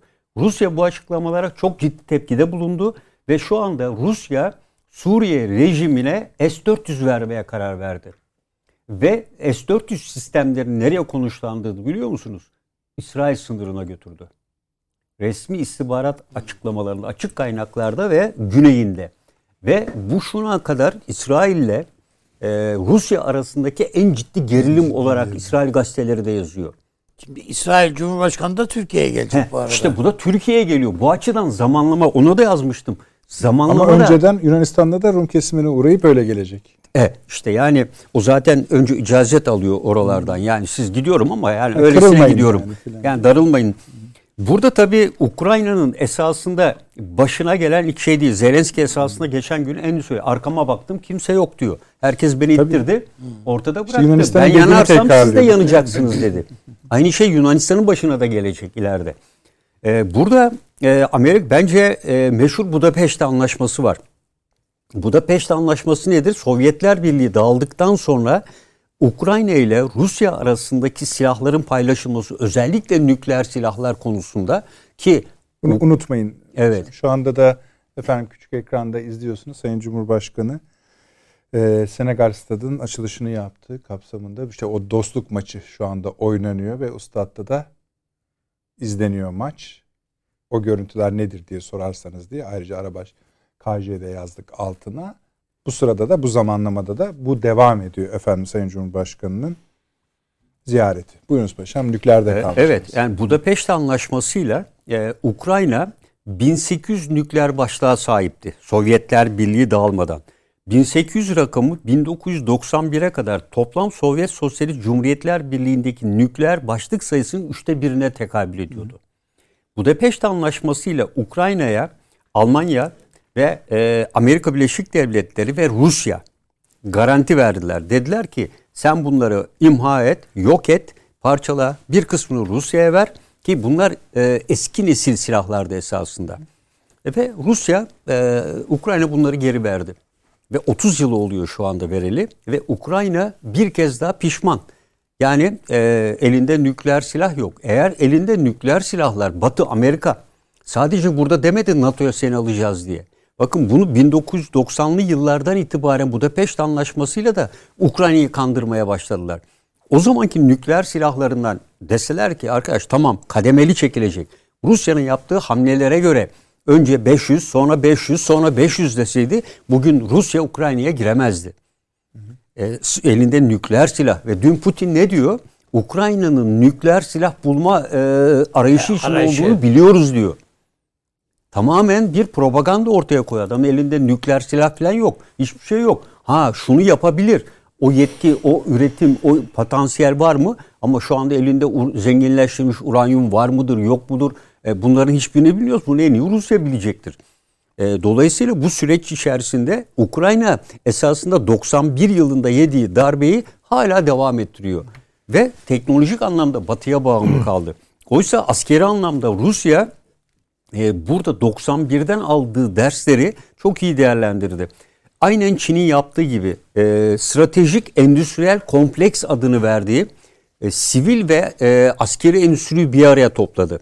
Bütün uçak fabrikaları, şirketler bir komuta altında toplandı. Gemi üretenler bir komuta altında toplandı. ARGE merkezleri bir yerde toplandı. Karar açtı ve bununla hızlı bir şekilde eskimiş Rus silahlarının modernizasyonuna gittiler. Ve e, bunu hedefe uygun, neye uygun? Yakın çevre doktrinine uygun yaptılar. Yakın çevre doktrinin içine baktığınızda esasında en önemli madde nedir? Eski Rus kökenlilerin yani Rusya'nın hakim olduğu yerde Rusça konuşan halkın korunmasıdır orada esas. Ve bu da ayrılıkçı güç olarak tabir edilen nerede Rus varsa veya Rusya'ya yakın oraların kontrol altına alınması demektir. Rusya'nın A2 A4 e, AD dediğimiz hani e, kaplama e, vuruş kabiliyetine baktığımızda adım adım şu anda Afrika'ya kadar olacak kadar olan bölgeyi kapsıyor. Amerika ne zaman uyandı? Kalib füzesini Hazar Denizi'nden Suriye attığı zaman eyvah dedi Rusya'nın füze teknolojisi çok ileride dedi. Arkasından avantgardı denedi. 6000 kilometreye gitti. Arkasından Zirkon'u denedi. Ve Çin de DL-17 ile buna karşılık verdi. Menzili kadar yakalanamazlığı üzerine de. Ya işte e, biliyorsunuz bunların 2. Dünya Savaşı'nda. Sovyetlerin geliştirdiği bir sistem var. Alçak yörüngeye nükleer silah çıkarıyorlar. Nükleer silah alçak yörüngede dönüyor. Siz onu arıyorsunuz, bulamıyorsunuz. Nerede diyor. Ve oradan uyduya harekete geçildiği anda hedefine düşüyor. Ve tekrar uzaya çıkıp düşmüyor. Bu onların geliştirdiği bir sistemdi. Amerika arkasından bunu keşfetti. Amerika da devreye girdi. Ve ikisi birbiriyle kesiştiği en iyi yer basık olan Kuzey Kutbu bölgesiydi. Ve Kuzey Kutbu'nda o yörüngeler geçerken, yörüngelerden geçerken tespit etmeye çalışıyorlardı bu silah nerede diye. Ve Rusya tam bir ters hamle yaptı. Güney Kutbu'na taşıdı ve Amerika gene açıkta kaldı. Buna kısa adıyla sanırım LOS alçak yörünge bombardıman e, sistemi adını veriyorlar. Ve şu anda Rusya bunu ve Çin de bunu aynı şekilde uygulamaya başladı. Amerika'nın en büyük korkusu bu. E, nereye gideceği, hangi zaman diliminde ateşleneceği belli olmayan, mesafesi, yörüngesi sürekli değişen bir teknolojiyle karşı karşıya. Bugün Tomahawk'ların 0.75 mah hızı Sesin 7 Tabii e, şeyin attığı Zirkon'un 5 mah sanırım. Yani diğer Çinlerinki de 5 mah. Amerika'nın buna yaklaşan hızda bir balistik füzesi yok. Şu anki mevcut olan sistemler içerisinde. E, diğer taraftan bakıyorsunuz yönlenebilir enerji sistemleri. Çin, Rusya e, ki biliyorsunuz Çin buradan alçak yörüngede uydusunu vurdu. Doğru. E, İsrail'de mesela demir kubbeye demir ışın adını verdiği yönlendirilmiş enerji silahlarından sistemleri üretiyor. Uçak gemileri dönüyor herkes. 11 tane 12 tane uçak gemisi var nükleer takatlı. Tam tersine balistik füzelerde en hassas hedefler uçak gemileri. Amerika sokabiliyor mu? Ege Denizi'ne de sokamaz. Diğer tarafa da 80 tane uçak var uçak gemisinde. Şu anda Gerald Ford'da en modern olan en son gemisi. Evet. E ama bu uçakları nasıl kullanacak? Kullandığı zaman nereye inecekler? Tekrar uçak gemisini bulabilecekler mi? Şu an ben inanıyorum ki e, Almanya'nın şeyin Rusya'nın nükleer denizaltılardan da atılabilen bu tür başlıklarıyla e, bütün şeyi tespit edildiğini geçen gün hatırlarsınız e, Pasifik'te aidiyeti belirsiz bir denizaltı tespit edildi dediler. Uçak gemilerini takip eden. Ve bunun muhtemelen Rusya olduğundan şüpheleniyoruz dediler. Ve dolayısıyla bu denizaltılarla şu anda Amerikan karasularının ana kıtasının yakınına kadar giderek hedefi daha da kısaltarak istediği şekilde bir atış yapma imkanına sahip. Amerika'nın hava savunma sistemi ana karasını korumaktan bir İsrail gibi demir kubbesi yok. Ee, bir Rusya'nın S-400'ü, S-500 gibi sistemleri de yok. Dolayısıyla Amerikan teknoloji olarak geri kaldığını burada gördü. Ve dolayısıyla bu hamleler nedeniyle de karşılık veremedi. E, çünkü Rusya'nın gücünü görüyor, tatbikatlarla görüyor, izliyor ve kendi askeri kompleksin evet yani daha henüz e, mesela Güney Çin denizinde gemi sayısı fazla ama içeriği itibariyle baktığınızda e, evet Amerika'nın daha üstünlüğü var. Ama dediğim gibi uçak gemileri şu anda Rusya açısından ve Çin açısından bence Amerika'nın uçak gemilerinin bir üstünlüğü olarak görmüyorlar. Yani kalmadı diyorsun. Kalmadı çünkü Amerika bile uçak gemi sayısını azaltma kararı aldı. Bakın İngiltere'nin elinde iki tane var. Queen Elizabeth'le birlikte en son evet, yaptığı musun? O bile Gayet su almıştı. Yani e, İspanya'da bir tane var, İtalya'da bir tane var, Japonya'da var, Güney Kore e, Güney Kore'de var, Arjantin'de var, Brezilya'nın e, Brezilya'da var. E, İspanya'da işte Fransa'nın meşhur De Gaulle var. E, bunlara baktığınızda e, birer taneden e, bunlar. Çin'in iki, üçüncüsü Type 3 e, tip 3 dediği e, Amerika'nın Gerald Ford'la mukayese edildiğinde hemen hemen aynı özelliklere sahip üçüncü gemisini şu an yapıyor. Lanong dediği ilk Türkiye'den geçen varyanttı. E, bu hani meşhur e, Ukrayna'dan alınıp kumar gemisi yapacağız diye Türkiye'den geçirilen gemi. Sonra ikinci gemilerini yaptılar en kısa sürede şu an üçüncü gemiyi. Ve 2026 e, yılındaki hedefi 5 ila 8-7 arası gemiye sahip olmak. Bu kadar yeter bana diyor. Daha fazlasına ihtiyaç yok. E, bütün bunları atacak platformları da var. E, ve dolayısıyla e, burada baktığımızda Doğu tarafını Çin'le güvence altına almış. Batı'nın biraz evvel de söylenildi. Enerji yaptırımlarına karşılık bence hiçbir anlamı olmayacak. Zelenski bunu ifade etti. Yapacaksanız şimdiden yapın yaptırımları dedi. Geç kalıyorsunuz.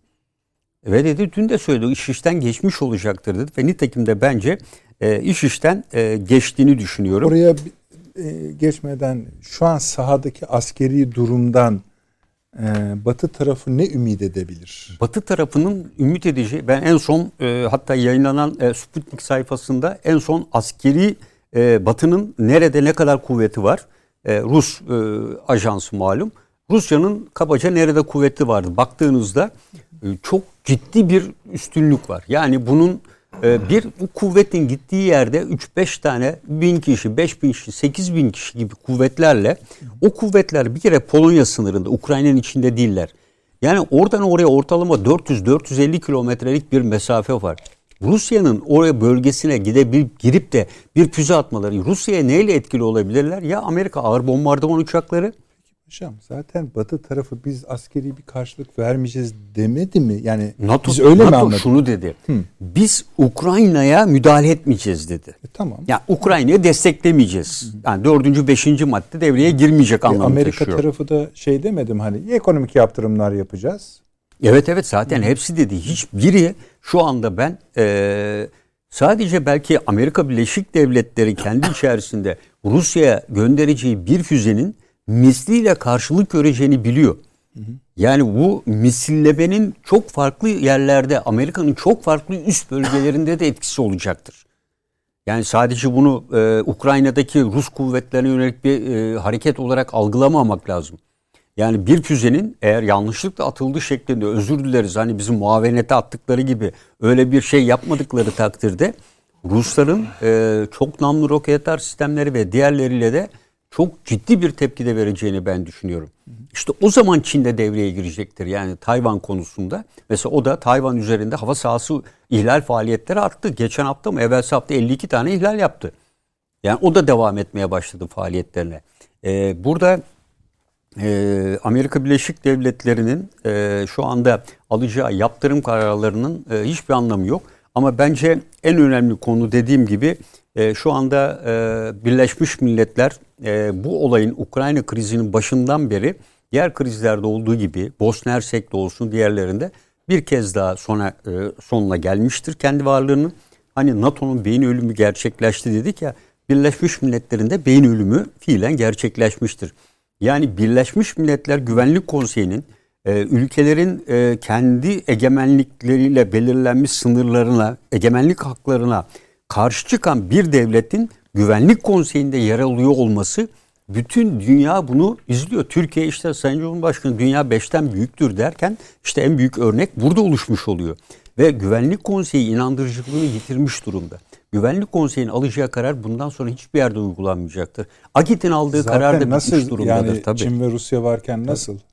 Bakın Minsk anlaşmasını şimdi yana yakıla keşke uygulasaydık diyecekler. Oysa Minsk anlaşması Ukrayna elini güçlendiriyordu.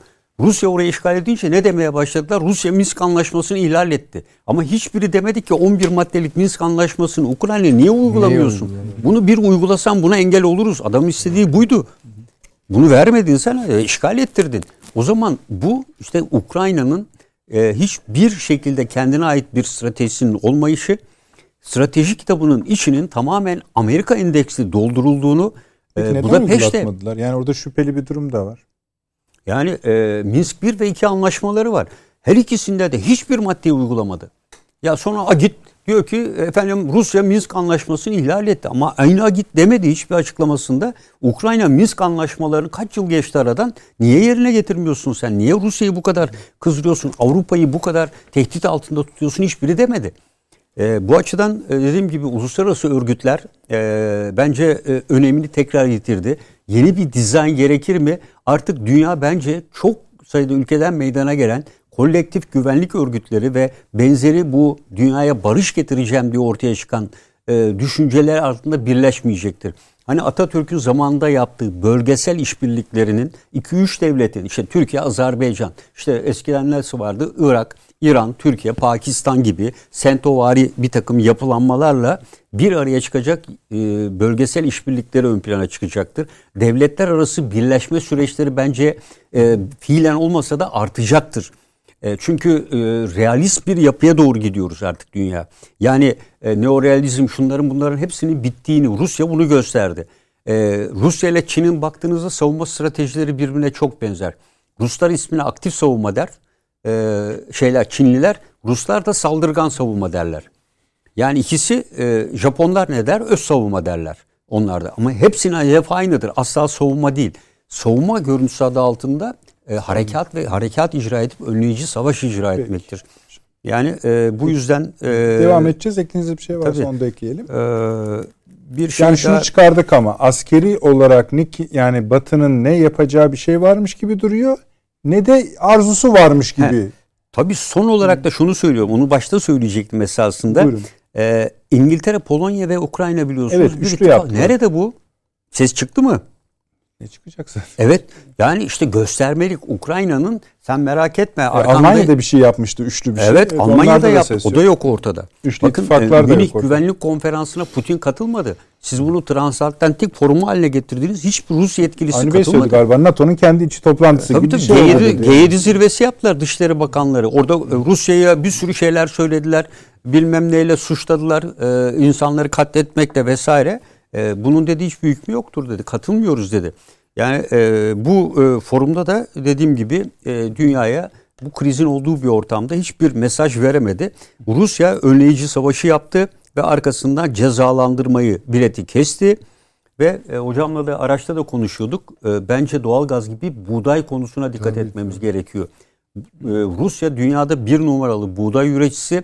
Sanırım 8 milyon ton mu veya daha o kapsamda bir şey. ediyoruz. Efendim? İthal ediyoruz. Ru- Yok yok. Rusya dünyada en büyük buğday üreticisi. Hayır hayır hayır. bizim Biz de böyle bir tabii. ihtiyacımız İkisi- var zaten. İkisinden de zaten e, geliyor. Mısır'ın da var. Ukrayna geliyor. Tabii. Yani bu savaşın dünya buğday rekoltesi veya buğday ihracat, buğdayla ilgili konuları ve dünyada zaten var olan açlıkla ilgili mücadeleyi de olumsuz etkileyebilecek bir boyutu var. E, buna da ayrıca dikkat etmek gerekir diye düşünüyorum. Peki paşam. Şimdilik teşekkür ediyorum. Süleyman Hocam. e, şimdi bu böyle çok basit bir şeymiş gibiye dönüştü. Hani e, Beyaz Saray'da bir kıpırdama yok değil mi? ertelediler sonra bekliyoruz hala. Var mı arkadaşlar görüntü demin veriyordunuz. Verin onu da yani can işte bakın böyle durumda bütün dünya kanalları şu anda bu sabit görüntüyü veriyorlar. Hep birlikte bekliyoruz. 21'de 21.45'e aldı ama daha önce de böyle yapıyorlar. Ee, bir şey- yeni saat söylediler. Söyleniyor mu çocuklar yoksa? Tamam bekliyor. Herkes bekliyor işte. Bizim beklediğimiz gibi. Tabii meraklı bir şey.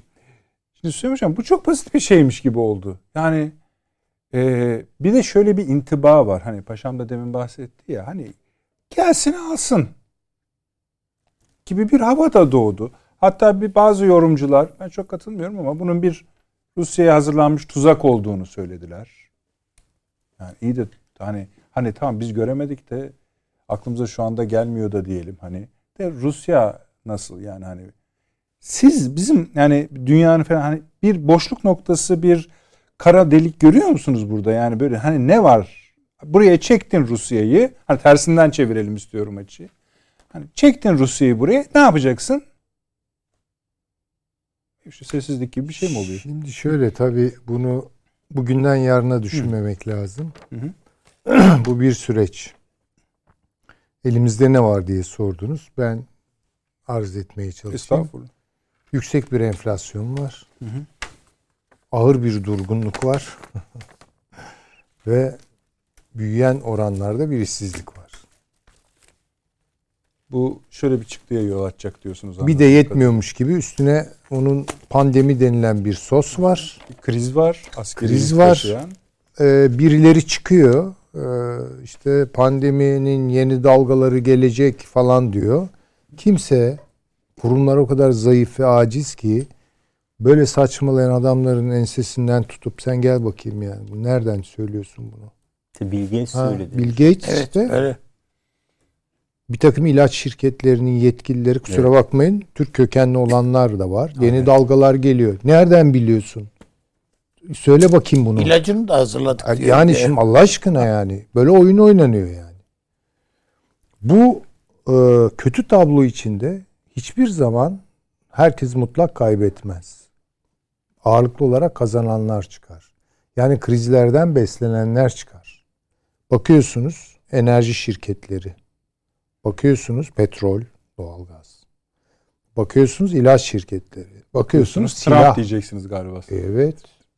Yani şimdi bakınız bu kötü şartları Tuzak bu olabilir. Evet. Ya şimdi İkinci Dünya Savaşı zaten nasıl oldu? Böyle oldu. Yani bir genel Kriz delirium, yükselen çılgınlık aşırı milliyetçi, hali falan hali. tabii şimdi. Tamam. Ne vardı? Şimdi yokluyorsunuz. İkinci Dünya Savaşı'ndan kim kazançlı çıktı? Müthiş bir yıkım oldu da kim kazandı? Evet, silah sanayi kazandı. Maden sektörü kazandı. Değil mi? Onun en yakın Evet. sektörel e, alt dalları falan kazandı. Şimdi oraya doğru gidiyoruz. Bu hiç hayra bir e, alamet değil. ne diyordu Biden? Biz Green New Deal falan enerji kaynaklarını değiştireceğiz. Yok ya. Ne oldu ki yani? Değiştiren kim? Çin hala çatır çatır kömür üretiyor. Yetmiyor oradan da petrol alayım buradan da gaz. En sonunda neyi konuştuk Avrupa için? Doğal gaz sıkıntısı. Ya yani petrol sıkıntısı, kaya gazı bilmem ne. Şimdi bunlar hayra alamet şeyler değil. Ben onu hep başından beri anlatmaya çalışıyorum. Apse nerede patlar? Ukrayna'da mı patlar? Tayvan'da mı patlar?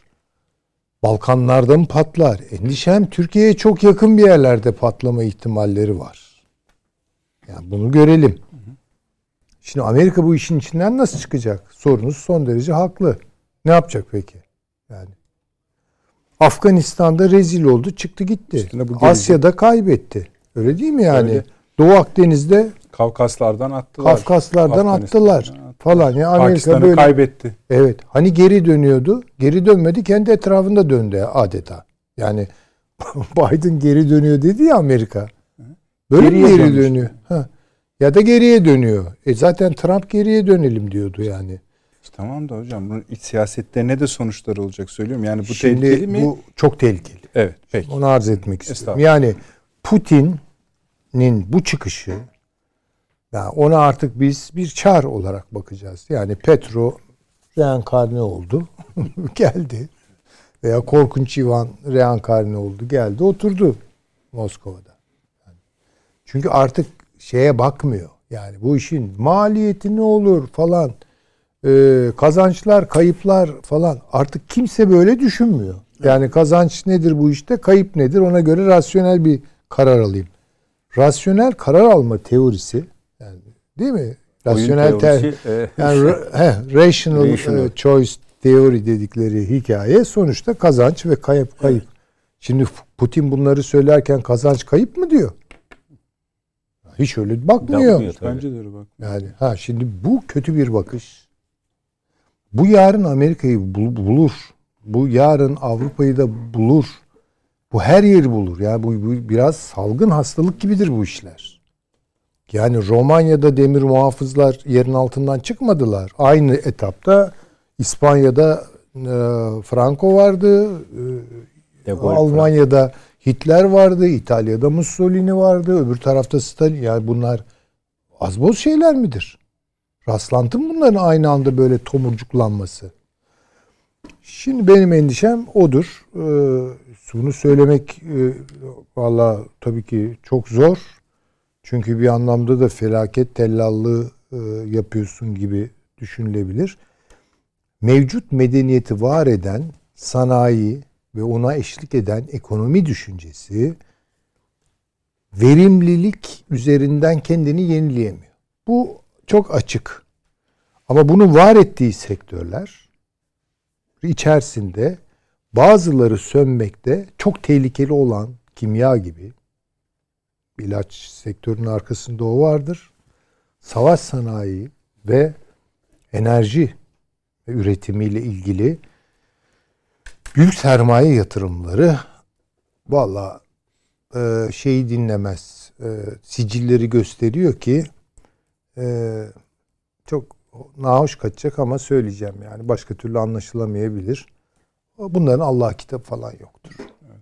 Bunu bunu bunu görelim. Kendi ya. Bunların Allah kitabı falan yok. Kendi yönetimlerini yani. de çok. Tabii hiç dinlemezler. Zaten biz onları ya onlara kendilerine göre çılgın işler yaptıracak liderleri iktidara getirirler.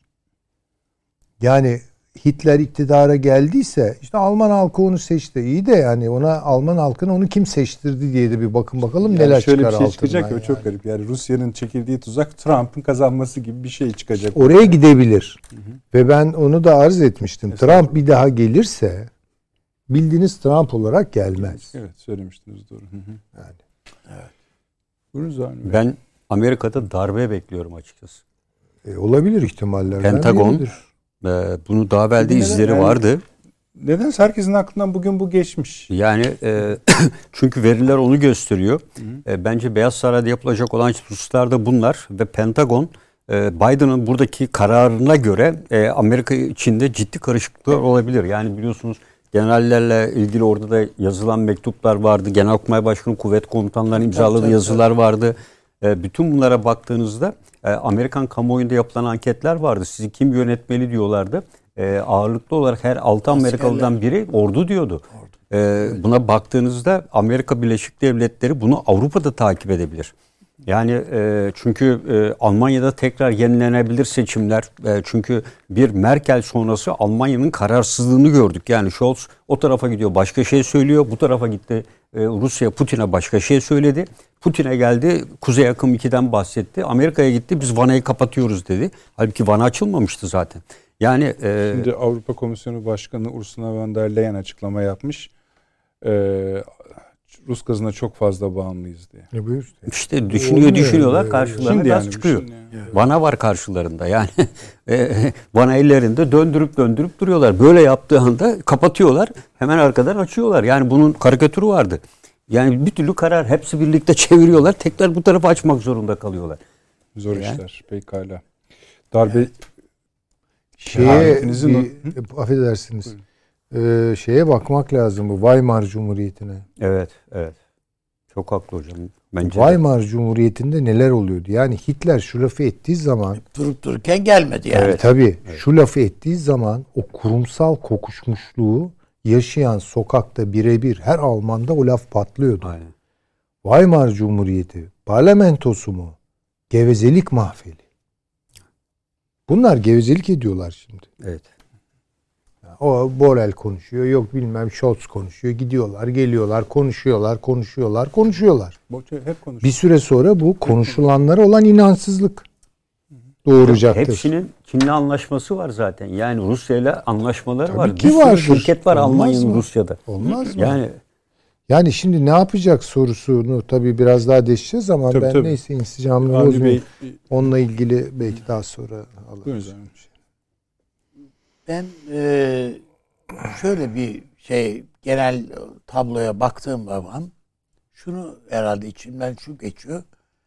E, bu iki kutuplu dünya yani bloklu iki bloklu dünya hem Amerika'nın hem Rusya'nın çok işine geliyordu yani açıkçası.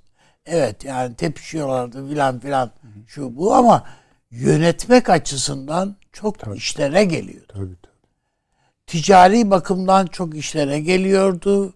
E, efendim hakimdiler, her şeyi kontrol ediyorlardı. Höt deyince herkes sulta duruyordu. Efendim filan filan. Ama bu yıkılı verince duvar yıkıldı bilmem ne oldu filan. Sanki iyi bir şey olmuş gibi YouTube bilmem ne filan. Fakat sonuçta dediler ki tamam da nasıl idare edeceğiz? E bir tek Amerika var. Amerika idare etsin. E onun da el ayağına dolaştı. Ha. Yani bir Trump geliyor, bir Biden geliyor, bir Obama geliyor. Yani hepsinin üstü bu şusu busu değişik yani bir istikrar yok. Onun, onda da ya olmuyor dediler falan ve nihayetinde Amerika bütün şeyini kaybetmeye başladı. Kendi içinde çözülmeye başladı. Ve gördük ki yani son e, duvarın yıkılışından, Sovyetler Birliği'nin yıkılışından itibaren Rusya'da bir yükseliş var. Amerika'da bir çöküş var. Yani hem sanayide, şunda bunda değil sadece. Aynı zamanda savunma alanında da, silah alanında, şunda bunda da. Demek bir çöküş var. Bu tabloda Amerika'nın burada muhtelif vesilelerle hepimiz işte hocam da paşam da vesilelerle değişik söylediler. Amerika savaş istiyor kardeşim.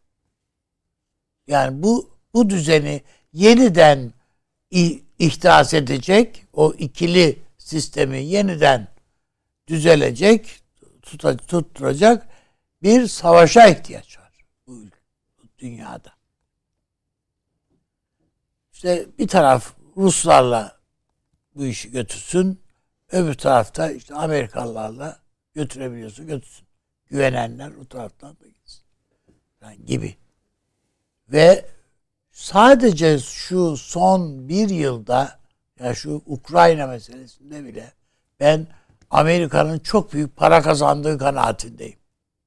Yani muazzam silahlar geldiler, satıldılar. Bütün Ya bu Doğu o işler Avrupa- maşallah devam etti. Finlandiya'ya kaç uçak aldı? İşte lüzumsuz yani bir de Evet. neyse. Buyurun. İşte yani birçok e, uçaksa aldılar, satıldılar. Tabii her yer zaten. Evet yani bayağı rekor kırdılar yani. e, Trump ne kadar silah sattıysa bu da Biden da o kadar silah sattı yani bu bu vesileyle. Ha sizi vurdular, ha vuracaklar falan diye. Şu bu falan. Ben e, savaşmadan bu kadar çok silah üzerinden para kazanılan bir devlet haline geldi Amerika. Almanya filan onun perişanlıklarının şeyi ayrı ama hesaplar çuvalladı. Hesaplarını çuvalladılar.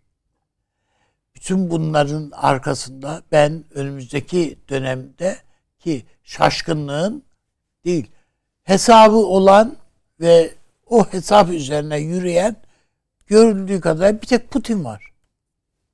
Amerika'nın böyle bir rota üzerinden yürüdüğü yani bir hesabının bir planının olduğu ve yürüdüğüne dair işaretler gerilmiyor. Amerika işte Hatta göreceğiz. Tersine hiç olmadığı gibi bir intiba. Yani, Ha, ay- aynen öyle. Ben de o kanaatteyim. Yani az az sonra görürüz. Mesela efendim yaptırımlar, şunlar, bunlar gibi bir takım şeyler yani. Yani bu- eğer bu akşamki konuşmasında Biden çıkıp şunlara şunlara şunlara yaptırım yapıyoruz. Bunları da şey yapıyoruz derse E işte katsa yapım, geçmiş ola. işte katsa Yani yaptırımları gider yani. Kısmi Bilmem olur, ne. kısmi. İşte paralara el koyduk diyecek sizin bilmem şunlara. yani asimetrik bunlara. bir şey yapamıyor. Yani hani askeri güç de gösteremiyor. Çok garip. Zaten yapamayacağını da söyledi İşte ya. o. Şimdi bu birden zaten Rusya'ya ambargo falan öyle bir şey yok. O bölgeyle ilgili yapacaklar. Yani adamı mesela teşvik ettiler, kışkırttılar, şunu bunu ettiler ama ya bu Ukrayna bir türlü silaha davranmadı ya. Hani Şimdi- bekliyorlardı Avni Bey ki şimdi sizin iki tane- söylediklerinize çok sert cevapları kim verecek göreceksiniz. Biden geldi şu anda. öyle mi? Patron gelmiş demek Patron. ki. Arkadaşlar verebiliyor muyuz? Hı. Sesi bekleyeceğiz. Tamam. Peki. Ama şu anda konuşmalar başladı. Açılıştan itibaren bir şey olursa bize bildirin. Hı. Buyurunuz Avni. Yani e, ben ben birinin silahı e, en tepeden birine çevirmesini bekliyorlar. Bekliyordu Amerika. Yani şimdi bu konuşmadan o kadar Yani etkilenecek ki Putin. ciddiyse ciddiysen oturalım konuşalım diyor. Bu da bir Rusya'nın yani hanesine yazılacak. Yani Tabii.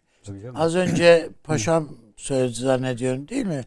Yani bu süreçte Amerika kaybetti.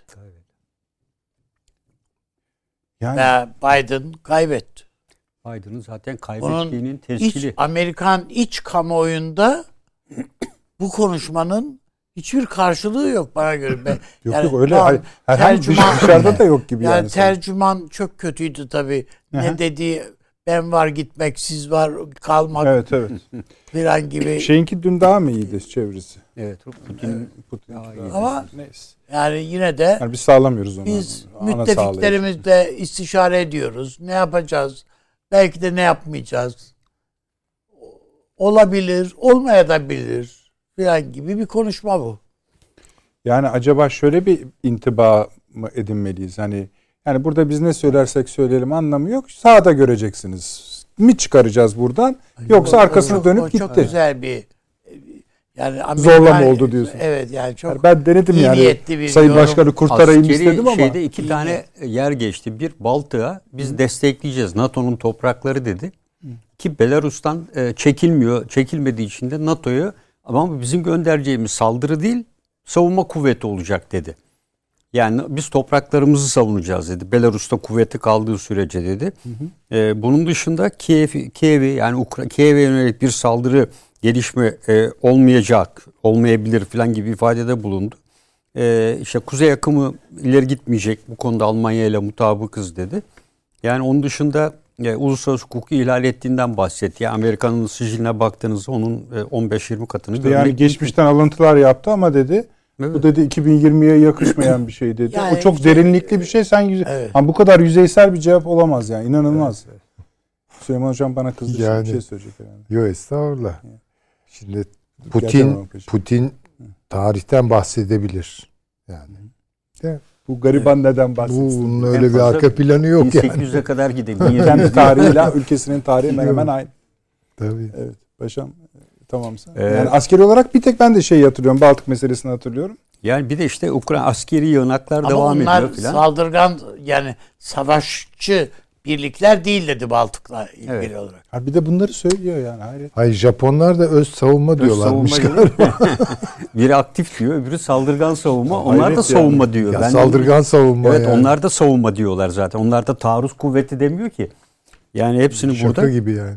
e, bence Dur bakalım Amerikan basını nasıl yorumlayacak bunu? e, şimdi e, bence savaşa e, bir adım daha ilerlediğimizi ben düşünüyorum. Hı. Şimdi esas savaşın daha e, sıcak çatışmanın izlerini görmedik. Şimdi şöyle en son veriler var. Yani Donetsk ve e, Lugansk'ın Hayır bu cümleniz konuşmanın üzerine mi? Tabii. Yani e, bu e, Ukrayna kuvvetlerinin bir kısmı daha henüz diyor ki bugünkü verilerde Ukrayna şey Lugansk'la Donetsk'in yüzde yetmişi Ukrayna'nın henüz kontrolünde. Bu bölgelerde Ukrayna kuvvetleri var. Şimdi e, Putin dün konuşmayı yaptıktan sonra bu iki ülkenin temsilcileriyle işbirliği anlaşması imzalandı. Ve arkasından buraya göya sözde numarası tanklarla kuvvet gönderme Savunma, iş, kararı aldı. savunma işbirliği anlaşması. Yok.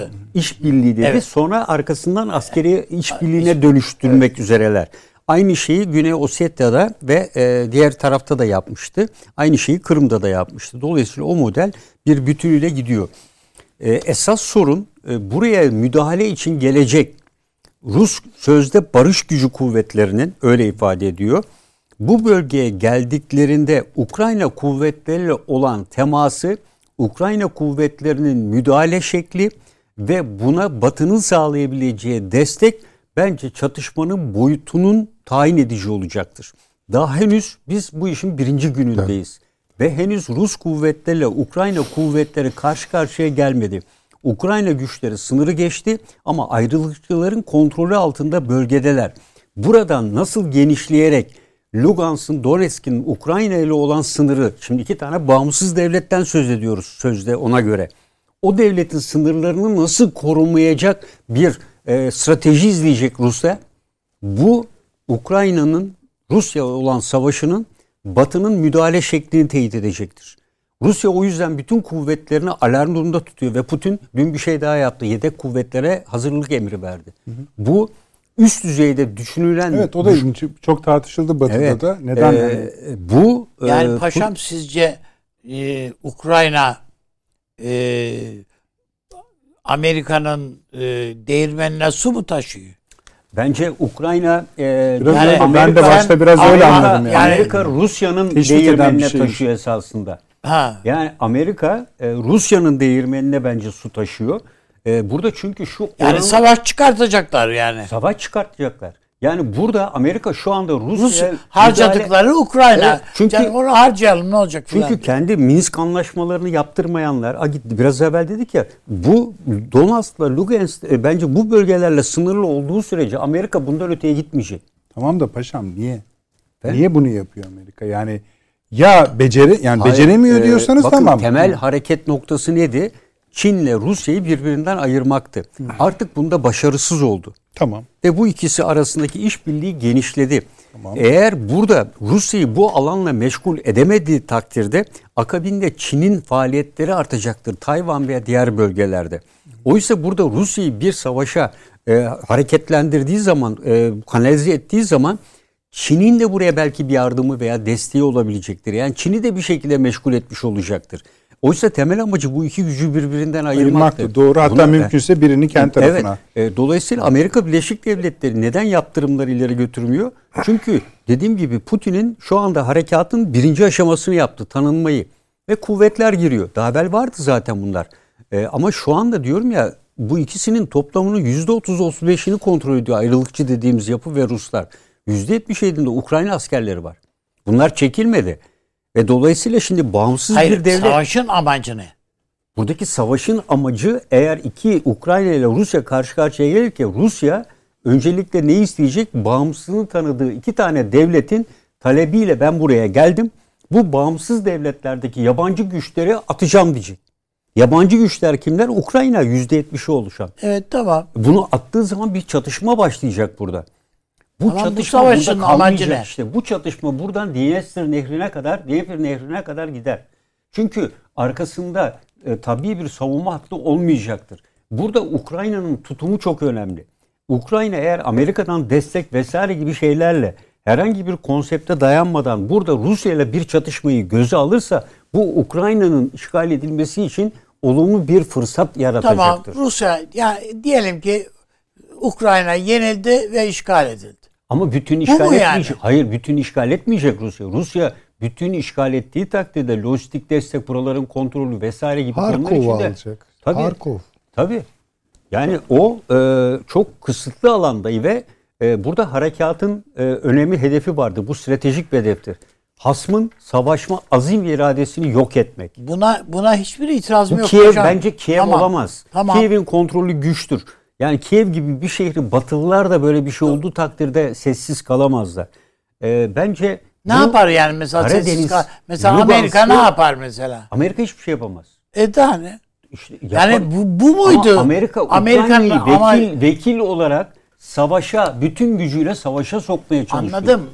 Paşam şunu merak ediyorum. Yani Amerika'nın bütün bu kışkırtmalardan amacı bütün Doğu Avrupa'yı silah deposu haline getirmekten, Ukrayna'yı bu kadar kışkırtmaktan filan amacı Ukrayna işgal edilsin orada bir savaş çıksın. E, Bakın, ben, ben de seyredeyim mi? Hayır bakın onu sevk edenler var. Biraz evvel de söyledik. Şu anda Amerikan silah sanayi. Silah sanayi Amerika Birleşik Devletleri 2022 verileri açıklanıyor. En düşük silah ihracatını yaptığı yıllardan biri oluyor. E, Amerika Birleşik Devletleri giderek bu konuda da geçiliyor. Evet daha 750-800 milyar dolarla en çok birinci sırada. E, ilk yüzde en az 10-15 tane şirket orada ama Çin adım adım geliyor. Çin'in silah satışı yaptığı ülke sayısı artıyor. Rusya'nın yaptığı silah sayısı artıyor. Ve üstelik bu ülkeler dediğim gibi Amerikan teknolojisine göre Amerika'nın elindeki teknolojiyle durdurulamayacak cinsli silahlar ortaya koyuyorlar. Şu anda bu ülkelerin teknolojisinin belli bir seviyeye gelmeden de durdurulmasını da Amerika Birleşik Devletleri istiyor. Eğer bunu Ukrayna'da Ukrayna'yı vekil güç gibi kullanarak test edilemezse Rusya'nın ve Çin'in önü açılacak.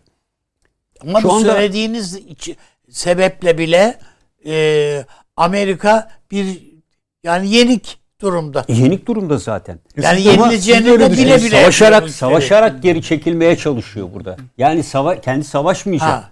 Ama Ukrayna'yı savaştırarak yani burada Amerikan kamuoyunda, dünya kamuoyu gözünde hiç bir tane mermi bile atmadan siz boyuna e, şeyi karikatürde olduğu gibi ittirdiniz sahaya doğru Zelenski'ye. Karşı karşıya geldiklerinde birdenbire elinizi çektiniz diyor. Yani bunun da bu kadar yardım ve destek ettiğiniz Ukrayna'nın bu hali nedir? Siz kaç yıldır bunu besliyorsunuz, destekliyorsunuz, arkasında duruyorsunuz. Evet. Peki savaş savaşmasını bilmeyen bir ordu ortaya çıkarttınız. Aynen Afganistan'da yaptığınız işin, Irak'ta yaptığınız işin bir benzeri ortaya çıktı. Bu görüntüden kurtarmak için Rus kuvvetlerine karşı bence bir direnç gösterecek bir mekanizmayı harekete geçirmek isteyeceklerdir. Bu da Ukrayna olacaktır. Dolayısıyla maşayı kullanarak Rusya'nın karşısına çıkacaktır. Çünkü bunu durdurmayacağını onlar da biliyor. Ama böyle bir savaşla Rusya'yı dünyada daha çok yayılmacı bir güç haline konumuna getirebilir.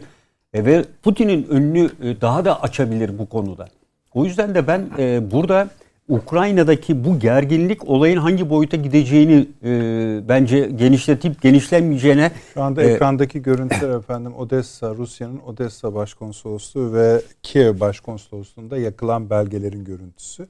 Oraları e, Rus diplomatlar terk etti. terk ettikleri için de bir büyükelçilik ya da kançilerya başkonsolosluk geleneğidir. Terk ederken Evet.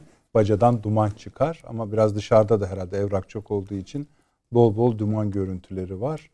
Peki arkadaşlar buyurunuz. Yani bunlar bakın taşıyorlar e, diğerleri. tabii, yani taşıyorlar, evet. evet e, Yani gemiyi en son fareler terk eder derler ya kaptanla birlikte. Yani burada da işte e, öyle terk ediyorlar. Valla ben e, yine de yani e, bu Ukrayna savaşı, Ukrayna'nın Rusya'yı yani bu bunların hepsi çılgın değil yani. Bu Ukrayna'dakilerin subay askerlerin, şu halkın tamamı birden zıvanadan çıkmış değil. Bunlar Rusya karşısında hiçbir e, kıymetlerinin olamayacağını bilirler. Ezilip Rusya bunları ezer geçer. Bunun hepsi herkes farkında olmalı. O öyledir de zaten herhalde. Ama ben buna rağmen Amerika bunlara hadi yavrum yürü diye bastırıyorsa eğer ya biz bu çukura niye düşüyoruz abi diye birinin bir sorması lazım. Soruyor zaten Zelenski, Zelenski soruyor. soruyor. Dünden beri bu bir buçuk aydır soruyor adam. Yani devamlı Hani soruyor. açıktan da esasında Amerika'nın bunu yaptığını Türkiye'de söylüyor. Evet. İsim vermeden. Yani diyor evet burada bir risk var şu var bu var ama yani bazı ülkeler diyor. Ama işte Biden diyor bunu ki sen teşvik sus eden- diyor ya. Yani Türkiye'ye falan sen sus tamam ya çocuk savaşacak ya.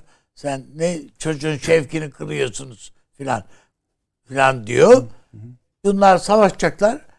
E, sonuçta Amerika kendisi hiç elleşmeden duracak kenarda. Bu mümkün mü ya? Biri gelir der ki amca e, gel bakalım böyle.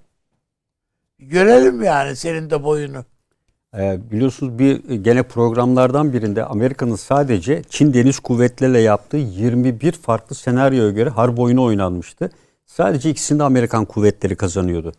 Ya aynı şeyi Rusya ile yaptıklarında da aynı durum var. Yani Amerika biraz evvel ifade ettiğim gibi şu anda böyle bir savaşa gittiği takdirde sonucunun ne olacağını. Şimdi hep dikkat edersiniz bu yaptığı Evet. bir vurgu tek başına Amerika demedi. Hep ittifak dedi. Hep ittifak. Evet. Tam ben saydım 12 veya 13 kez ittifak demiş. Evet. Sadece bu kadarcık konuşmasında. Yani Amerika olarak demiyor. ittifak olarak diyor biz diyor.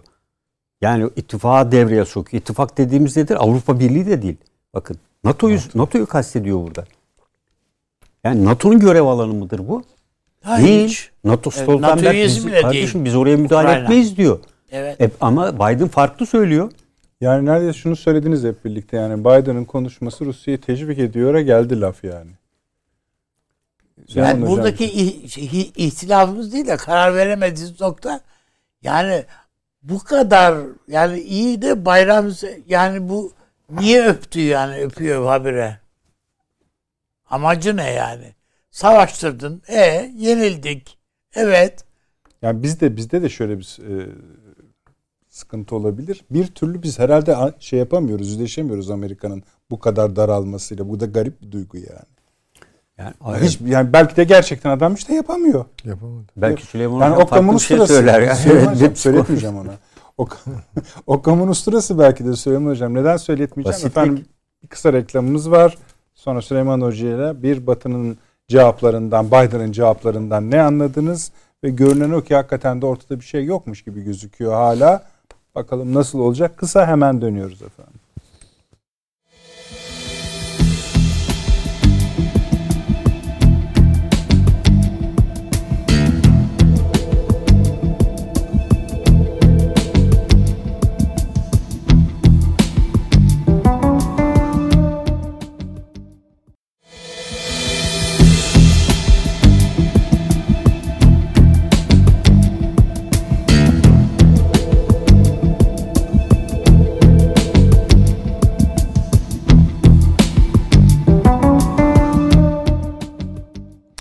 Odası devam ediyor efendim. Ee, sizle olmadığımız reklam dakikaları içinde şunu şunu dahi konuştuk. Ya acaba dedik hani çeviri zaten pek iyi değildi. Biz de hani konsantre olmaya çalıştık ama ya acaba başka bir şey söylemiş olabilir de biz atlamış olabilir miyiz diye hatta yabancı kaynaklara da bakıyoruz şu anda sıklıkla. Ee, bir de tabii hani alas mı aldık bile demeden döndü gitti dönüşü de bir yani gidişi de bir garipti kaçarcasına. Ee, Süleyman Hocam biz fazla yani hani ben çok öyle zannetmiyorum ama biz mi Amerika'ya fazla bir şey yükledik bu zamana kadar anlamadım ki. E, öyle tabii yani hep konuşuyoruz ya içimizdeki Amerikalı ile tek tek herkesin hesaplaşması lazım. Nerelerimizden e, Ama yine yakaladı. de çıkmadık candan ümit kesilmez hocam yani. E, Valla işte bakacağız yani Çok tablo Derin nasıl. bir şeyler vardır belki. Evet seyrediyor. Çok kısmi ve cılız bir açıklama yani. Ne diyelim şöyle düşünelim yani Putin'in oturup konuşmasını yaptıktan sonra bir kalkışı değil mi yani? Yeniçer olarak kalktı. yani inisiye oldu, takdis edildi orada yani. Bu neydi peki?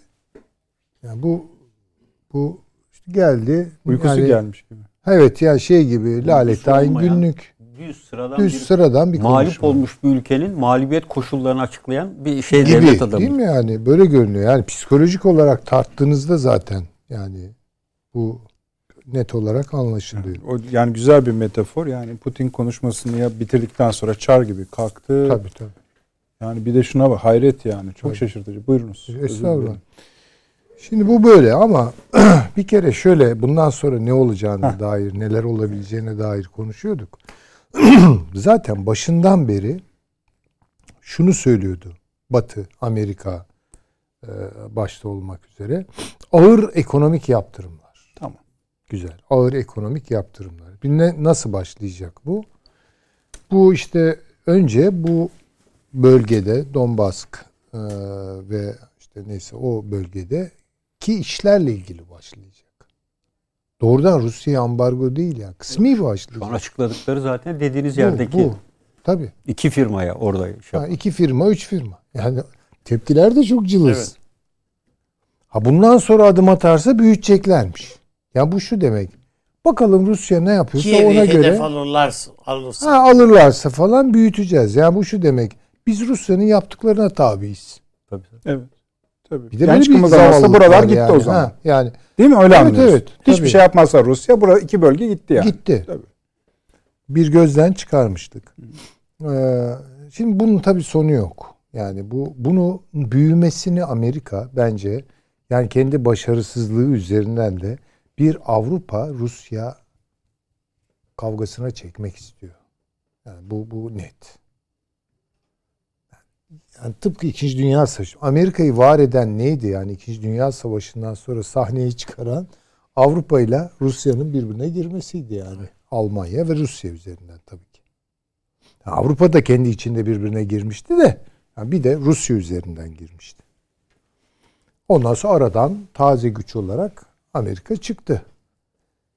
80 tane 2. Dünya Savaşı filmi çektiler. Zannedersiniz ki yani Amerika böyle 2. Dünya Savaşı'nın Başından sonuna başından kadar. sonuna bu her hiç yerinde var. yok. Amerika'ya bir tane bomba düşmeden Pearl Harbor'ın filmini yapa yapa bezdirdiler. Ee, taze bir güç olarak çıktı. Bence biraz bunu düşünüyor Amerika. Yani en bence hani ne düşünebilir diye baktığınız zaman iş büyüsün. Ukrayna mesele olsun. Derken Polonya mesele olsun. Derken oradan Sırbistan başka bir mesele üretsin. Balkanlar karışsın. Şu bu. Yani Amerika artık Avrupa'yı kontrol edemediğini, böyle bir Avrupa'yı, Rusya'ya bağımlı olan bir Avrupa'yı kontrol edemediğini görüyor. Rusya ile Rusya'ya karşı Avrupa ABD birliği sağlanamıyor. O zaman belki de yesinler birbirlerini falan diyor. Yani bilemiyorum. Orhan Gencebay'ın dediği gibi yani batsın bu dünya. Ee, yani belki de öyle düşünüyorlar yani. Öyle düşünüyorlar. Ha Rusya bundan sonra ne yapar? Rusya bence e, ikinci etapta bölgesel kontrol. Yani Harkov. Yani şu an onların gözünde Harkov. Ve bunu aşağı kadar çeker. İkinci şunu yapar. Yani Karadeniz'e kadar çeker o koridoru. Ee, ikinci olarak ekonomik anlamda ambargonun ne olduğunu aslında Ukrayna görecek. Yani Ukrayna'yı hava ambargosu yarın deniz. Bunu yaptığı an Ukrayna biter. Yani. Ukrayna da bunu biliyor. Şöyle bir ihtimal ben hiç düşünmüyorum. Yani Ukrayna gözünü karartıp Rusya ile savaşacak. E, O büyük felaket E, oldu. artık ondan sonra zaten Amerika da bir şey diyemez. Savaştır ve galibi Rusya'dır. ne Peki diyeceksiniz şöyle bir yani? komple teorisi önerebilir miyim size Süleyman Hocam? Amerika e, bununla yetinmek istemiyor. Rusya'nın Kiev'e girmesini istiyor. Yani Ukrayna'yı almasını istiyor. Büyüsün istiyor iş. İşgal edilmesi. Tabii, Evet. tabii. Bu halde mesele ortadan kalkmış olmayacak mı Rusya ile Amerika arasındaki Kalkmayacak. garanti şartlarını söylemişti ya Rusya. Üç ilkesi var değil mi? Yani üç talebi var Rusya'nın. İşte bu anlaşma bu olabilir. Yani anladım. Yani siz diyorsunuz ki diğer ikisi olmuyor o zaman diyorsunuz. tabii. Tamam ama bu Rusya'yı tatmin etmez mi? Etmez. Etmez. Peki. Yani çünkü Rusya diyor ki benim egemenliğim bir kül. bir Edecek bütün. olsa makul bir teori mi sizce? yani edecek olduktan sonra tabii yatıştırır Yani, yani. yani burada bahsettiğim zımni bir anlaşma, gizli bir anlaşma. Kabul etmez bunu. Ha, Rusya. peki. Yani Peki, çünkü buyurunuz. Rusya diyor ki 97 öncesine dönecek. Yani Polonya, e, Litvanya, Estonya şu bu. Ya buradaki silahları çekeceksin diyor. NATO'da genişlemeyecek diyor. Bir de buna diyor yazılı taahhüt veriyor. Yazılı. Şimdi diyelim ki bunu ileri bir talep olarak dayattı. Aslında sözlü bir garantiye razı. Razı olmadığını Gorbaçov üzerinden söylüyor. Diyor ki hata yaptı ben bunu kabul etmeyeceğim. Şimdi bunlar ne olur yani diyelim ki bu ambargolar ağırlaşır vesaire böyle artık tam boğma ama sen Rusya'yı boğarken aslında dünyayı boğarsın yani. Öyle ileri e, bir ambargo sistemi için dünya ticareti dağılır. Yani bir de öyle bir şey var. Çin de ondan endişe ediyor tabii ki yani kendine göre. Ukrayna'yı Rusya'nın boğması demek e, Çin'in yatırımlarını da orada 6 milyar ne kadarlık bir şey yatırım var paşam Çin'in Ukrayna'da çok ciddi bir yatırım Tabii. var. Yani, Ee, bir rakam da çok hatırlıyorum ciddi da bir yani. yatırım Evet. var. Belki onların garantisini verdi diyelim ki Çin'e yani onlara halel gelmeyecek falan dedi ama öyle bile olsa Ukrayna biliyorsunuz büyük bir kıtlık ve açlık felaketi geçirmişti. Ona benzer bir bu da kolektif hafızada vardır. Bunu bildiği için bence boğma hareketini yapıp ya Zelenski'ye e, diz çöktürecekler anayasa değişikliğine gidecek mesela katiyen NATO'ya girme, Batı sistemi falan böyle bir şey yok. Vazgeçiyorum bundan diyecek. Tamam Ukrayna sorunu çözülür. İşgale de gerek kalmaz. Veya iktidar değişimi olur. Yani Ukraynalı çünkü açlıktan mı ölecek yani böyle bir durumda? Yani bence oraya oynuyor Rusya. Böyle yani Kiev'e girmek 3,5-4 milyon civarında Birleşmiş Milletler'den yardım yapılan açlık sınırının altında yaşayan insan kitlesi var. evet Yani tabii ki. nüfusunu dikkate aldığınızda çok ciddi bir oran yani. Ciddi bir oran. Yani hakikaten çok zavallı manzaralar var. Yani Ukrayna'da da çok zavallı. Yani onun için işte şeyi kesecek, gazı kesecek veya aşırı pahalı hale getirecek. Ukrayna ödeyemeyecek, ödeyemeyince kesecek. Yani illa girmesi gerekmiyor. Ukrayna onun için bence çok zayıf bir şey. Ama onun meselesi esas o Doğu Avrupa'daki Polonya, Litvanya, hatta Finlandiya bugün konuştuk. Orada bir şeyler oluyor filan NATO'ya girip uçak alıyor bilmem ne. Tarafsızlıkla ayakta kalıyor e, Finlandiya. Bak oraya da girer Rusya. Tabii şimdi Baltık'ta çok güçlü bir donanmayla, buz kırıcı gemileriyle, her şeyle tabii. falan harekata hazır. Tabii. Onun için yani bunu durdurabilecek bir ok yaydan çıktı artık. Böyle diplomasiye başvuracağız bilmem ne. Varken Yani yapamadınız. transatlantik ittifak bu haliyle göçmüş gibi oldu. Tabii. Avrupa'nın iç bütünlüğü sarsılmış oldu. ABD İngiltere birlikteliğinin beklediği başarıdan uzaklaşılmış oldu. Sahada coğrafya kaybı, toprak kaybedildi. Ve kaçıncı toprak kaybı bu Rusya'nın ele geçiyor. Toprak kaybedilmiş oldu. En çok arzu ettikleri şeylerden biri Karadeniz'de Batı'nın varlığına ilişkin arzuları ki bunu biraz sonra Türkiye ne yapacak konusunda konuşacağız. Gerilemiş oldu. İşte Bence- yani bundan sonra Evet. benim Ve bu her yere şu. sıçrayacak yani. Benim endişem bunun yansıması kötü olacak. Yani Avrupa'da artık ben delilleri bekliyorum. Yani bayağı Hah, e, İç delilleri boyut bekliyorum. yani Fransa'daki seçimlere, Tabii, Bay- tabii, tabii. Amerika'daki seçimlere, İngiltere'deki dalga hükümetin orada da sıkıntıları var. Almanya'da Mesela- bile aynı krizi tetikleyebilir yani. Yeniden Yani bir seçim düşünün bu, olabilir. bu Tabii, krizi tabii, tabii. Yeşiller yönetmeye çalışıyor Almanya'da. Evet, evet. Yönetemez Yani mi? Putin bunları pa- parmağını da oynatır yani. Çağır geldi mi o işler öyle olmaz yani. Yeşil çar da olabilir. E tabii işte orada orada Wilhelm falan mukabilinde biri çıkar veya çıkmaz veya Evet. onun e, replikası bir deli çıkar falan yani. Peki. Onun için e, şey endişe verici gelişmeler. Ama Amerika Birleşik Devletleri demin paşamın söylediği önemli bir şey vardı. Bütün bunları görüp eğer bu silah yenileme, modernizasyon işlerine falan tekrar e, vaziyet ederse bu daha korkunç senaryoları doğurur. Yani bir kere zaten şu an teknik olarak en güçlü. Bir de bunu işte Rusların geliştirdiğinin üstünde bir takım şeyler geliştirerek veya Çin'in geliştirdiklerinin üzerinden filan o zaman daha kötü. Bunların bütün birikimi tüketime gidecek yani sonuçta o da bir çılgın noktaya sürükleyebilir.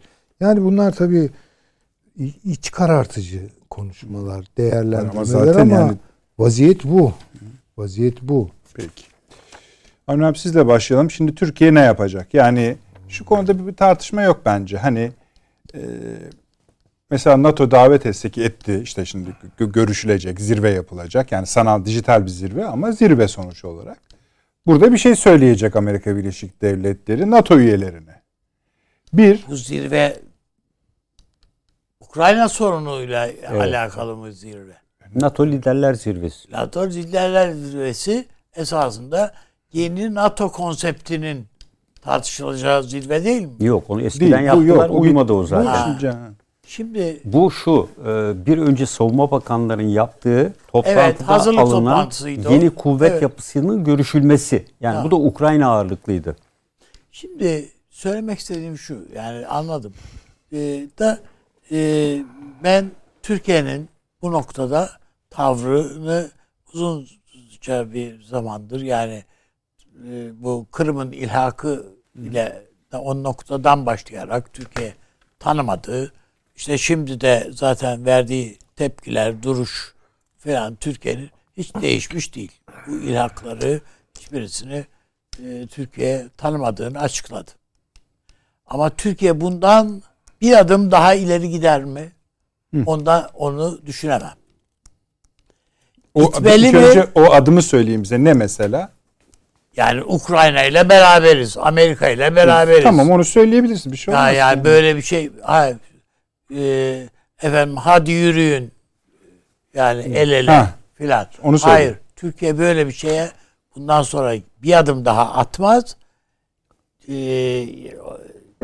geride çekilmez. Ama bu zira burada bu Türkiye'nin bu tavrının Putin nezdinde tepki gö gördüğü de söylenemez. En azından Putin bu Türkiye'nin tavrının tutarlı, kendi içinde tutarlı bir tavır olduğunu görüyor zaten. Zaten açıklama, bugünkü açıklama tamam diyor. Yani bu tamam. modül iyi. Yani evet, çıktın dedin evet. ki bize karşı olduğunu söyledin, evet, kabul etmeyeceğini söyledin, evet. tamamdır diyor. E, üstelik bütün bunları bile bile de yani işte belki ara buluculuk falan için değil ama yani nasılsa Türkiye'ye bir gelirim, görüşürüz filan yani Ta- Tayyip Bey'in daveti üzerine evet. filan. Ben önümüzdeki dönemde Ukrayna'da siyasi iktidarın değişeceği kanaatindeyim. Öyle bir evet. Ha ama yine demin dediğim noktaya geliyorum. Amerika kendisi kaybetmek için bu kadar büyük bir plan mı yaptı? Bütün bunların hepsi kaybetmek için miydi? Hazırlığı. Yani ya nasıl yaparız da acaba kaybederiz? Bu Rusya karşısında kötü duruma düşeriz, bir mağlup duruma düşeriz. Cevap verememiş bir devlet Bence e, durumuna e, düşeriz. Kış Bunu, olimpiyatlarındaki iki liderin bulaşıp bu tür bir açıklama yapmasını tahmin etmiyordu. Evet. Ha. Bu e, bence Çin'i e, beklemiyor. Evet, bunu beklemiyordu. Bu seviyede olacağını düşünmüyordu. Evet, Ama gidecekti o, oraya. Yani o çok öyle şey diye değil. Ben Amerika'nın yani şunu beklemiyordu, bunu beklemiyordu diye değil. Yani bir süper güç dediğin, büyük güç dediğin evet yani orada bir çok olağanüstü bir olay olacaksa onu beklemeyebilirsin ama bunların hepsi devletlerin bekleyeceği şeylerdir. Ben e, yani bunun için özel bir plan yapacak bir devleti düşünemiyorum yani. Dur bakalım nasıl yenileceğiz diye bir devlet Böyle bir plan Ben yapamaz yani. Zannetmiyorum. Ha. Peki Ben- şeye dönelim. Mesela bu NATO zirvesinde bir şey talep edilirse Türkiye bunu kabul Türkiye etmeyecek. hayır reddeder. Reddedecekektir. diyor. Sadece Türkiye değil. Diğer ülkeler, birçok ülke reddeder. de baktığında reddeder bunu. Yani e, Al- Almanya filan nasıl dipçik soruyla ancak söyletirler bu e, şey e, Kuzey 2 hattını filan ancak yani menfaatine olan bir şeyi Almanya'ya sen yasakla onu diyorlar yasaklıyor adam. Bu ancak so- yani baskıyla olur. Öyle değil mi? Yani Almanya'nın doğalgaz ihtiyacını karşılayacak bir boru hattını kapat onu diyor. Bu kadar.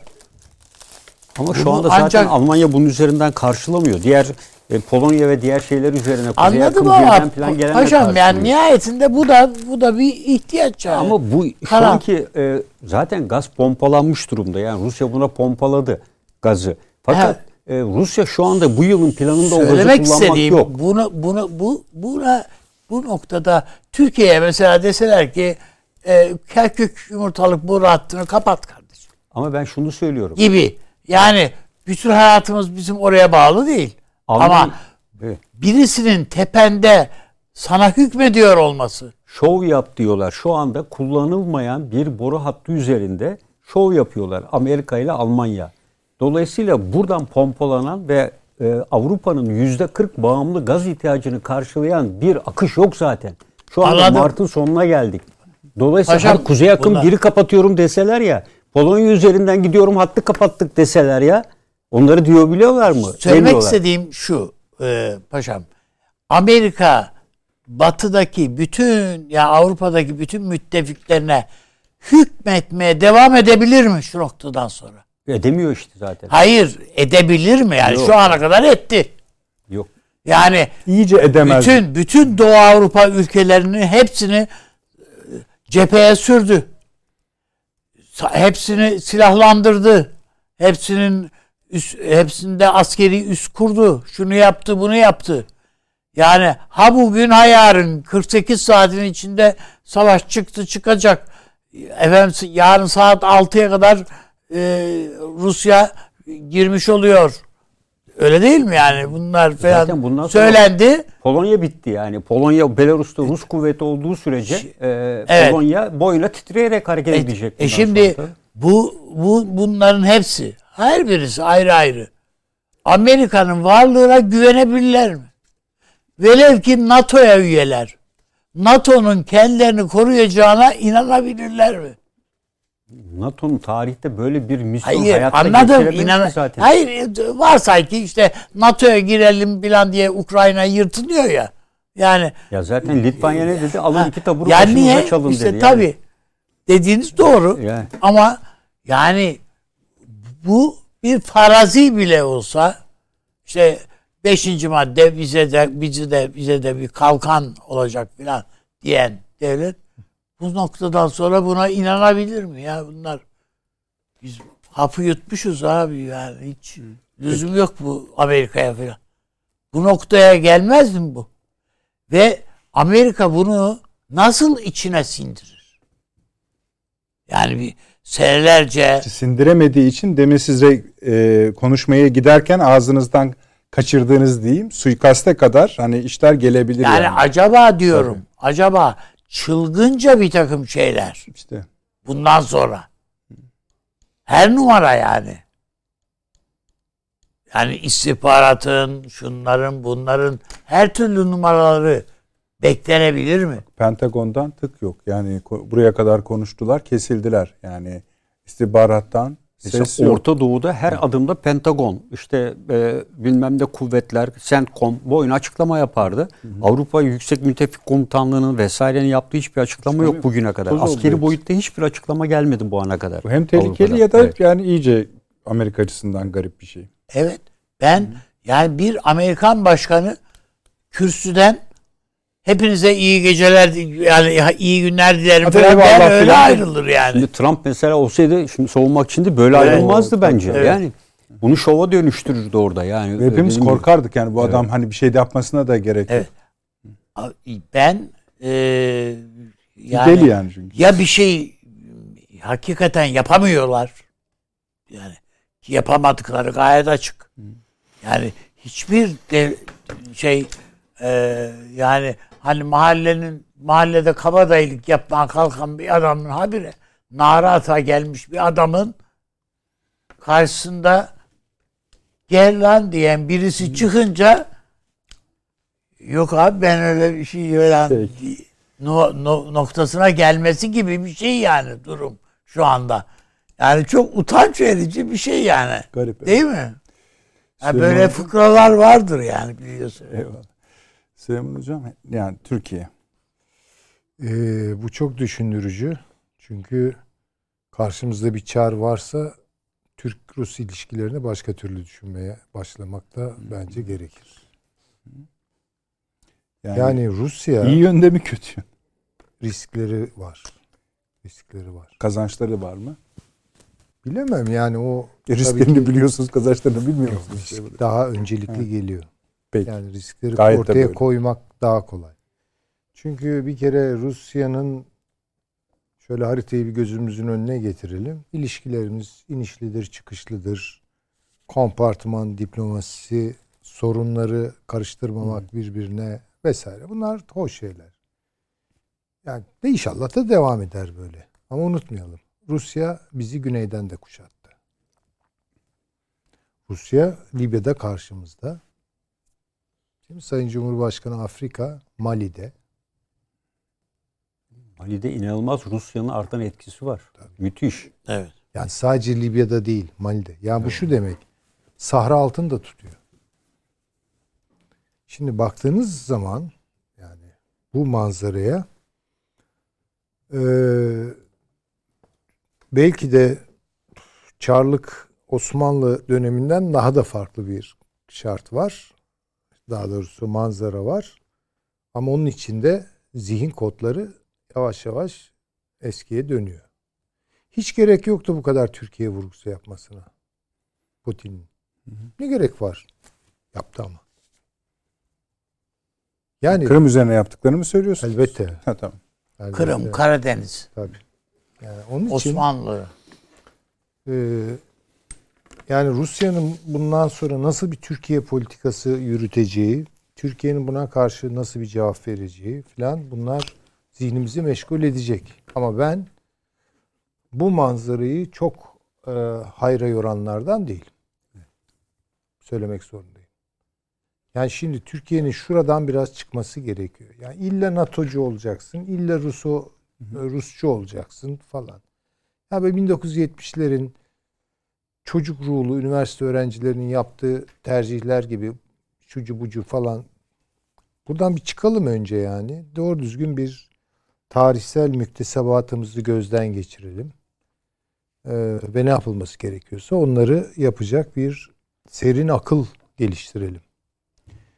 Ee, Rusya'nın bu pozisyondan mutlu olanlar var Türkiye'de, mutsuz olanlar var. Bu ne garabettir böyle ya. Halbuki sorulma, sorulması gereken soru sizin sorduğunuz soru. Peki Türkiye ne yapacak sorusu. Yani bunu bağımsız olarak sorabildiğimiz ve cevaplandırabildiğimiz nispette bir işe yarar e, konuşulanlar.